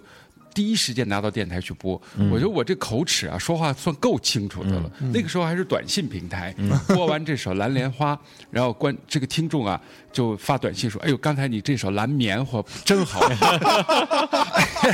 蓝莲花还蓝 是棉花，我说我心里说没说成弹棉 花，不错了，我还有一个呢，出棚不久我们就开始改歌词，因为我觉得在唱片公司有一个事儿特别有意思，就是改歌词。改歌词对，然后就变成了。呃，他那个是呃，没有什么，没有什么能够阻挡我对你的性幻想。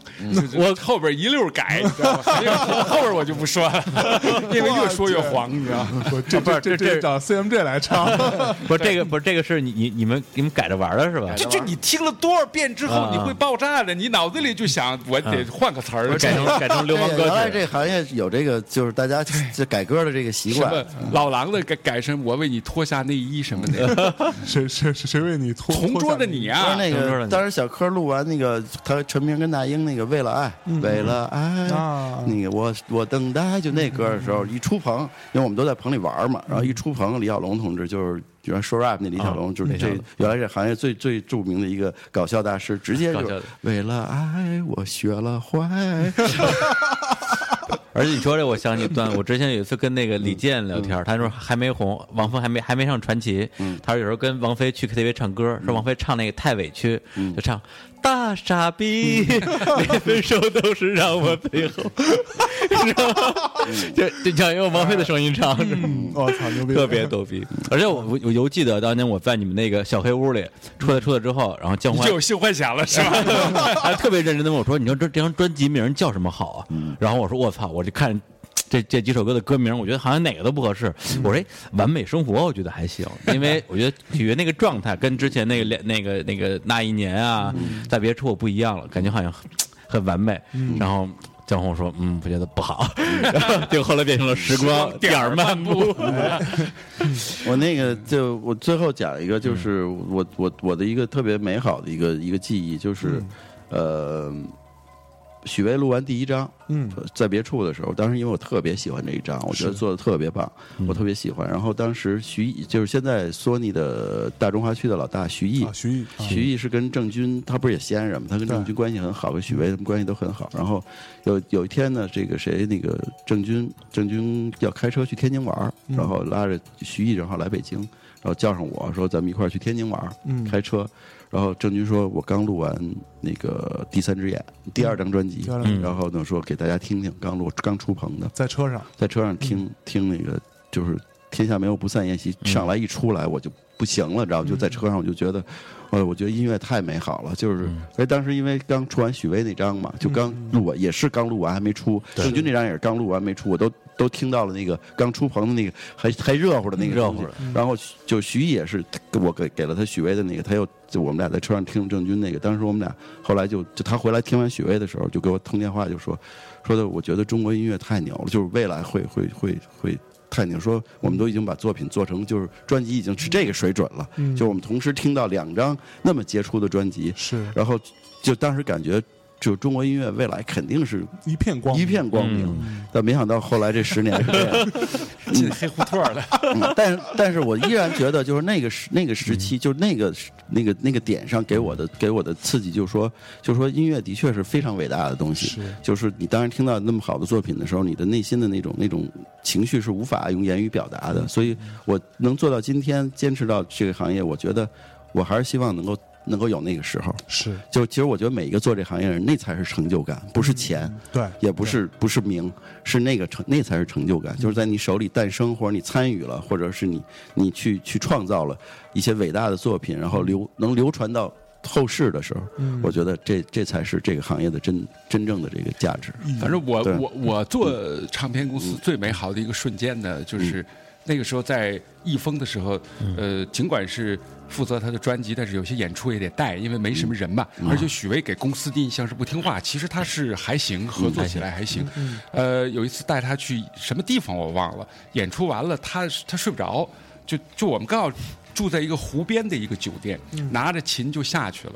然后他在湖边儿一晚上跟唱堂会，就就我一个人，他给我唱 堂会，点什么唱什么，因为我也知道他会唱什么，他又特喜欢刘文正啊什么这些，哦，一直从晚上十点多唱到早晨三四点，哇我就觉得那个晚上我是最值 的，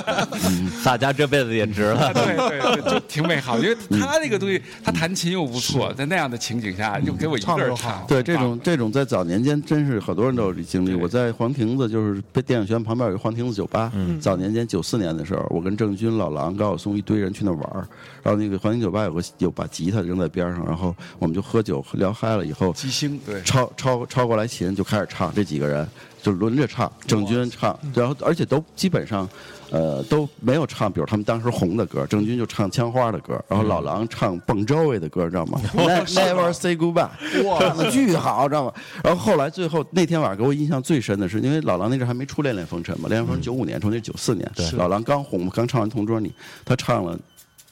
来自我心》。啊，哦，于东，那是我第一次听到《来自我心》，当时给我就我觉得这歌实在太好听了，感动的不行我，感动的不行。我觉得，然后你知道，一把香琴在酒吧里老狼 live 唱给你，跟他录出来那个感觉还是不一样的，完全不一样就，完全不一样。这他他这个感受就是说，一个人面对面的跟你唱歌的时候，而且这歌还没有发行过。没有发现过，我第一次听，你知道吗？是他们在学校里绿东写的。你知道我现在想起来，许巍他那天晚上唱的歌，民歌也好，港台歌曲也好，欧美歌曲也好，从来他过去、现在、以后他都不都没可能再唱唱了。 当年又没有手机，当年又没有手机这样那就东西录你下可来能了录下来，就这也属于没想到嘛，就是玩儿嘛。属于不特录下赖来，的录下来，他现在就要花钱赎回 来了，就绝我对也唱不刘会文给别正。人自个儿在家听了许巍是刘文正的歌迷，他曾经跟我聊过，说想出一张刘文正的翻翻唱。嗯在红在一封的时候也曾经想过，但是刘文正的版权关系特复杂，搞不定。对，嗯就没有最后弄成。嗯，好了，哦性性幻想吧，哎呀，对，好那最后来一首啊，对，没有什么能够阻挡弹棉花。啊，《弹棉花之歌》啊，我对你的性幻想也非常感谢张欢老师和平克老师今天的这个啊音乐回忆录，哎呦，有真 没的有？谢谢。好，那最后在这首音乐当中跟大家说再见，拜拜，拜。拜拜拜。没有什么能够阻挡你对自由的向往。天马行空的生涯，你的心了无牵挂。穿过幽暗的岁月，也曾感到彷徨。当你低头的瞬间，才发觉脚下的路，心中的那自由的世界，如此的清澈高远，盛开着永不凋零蓝莲花。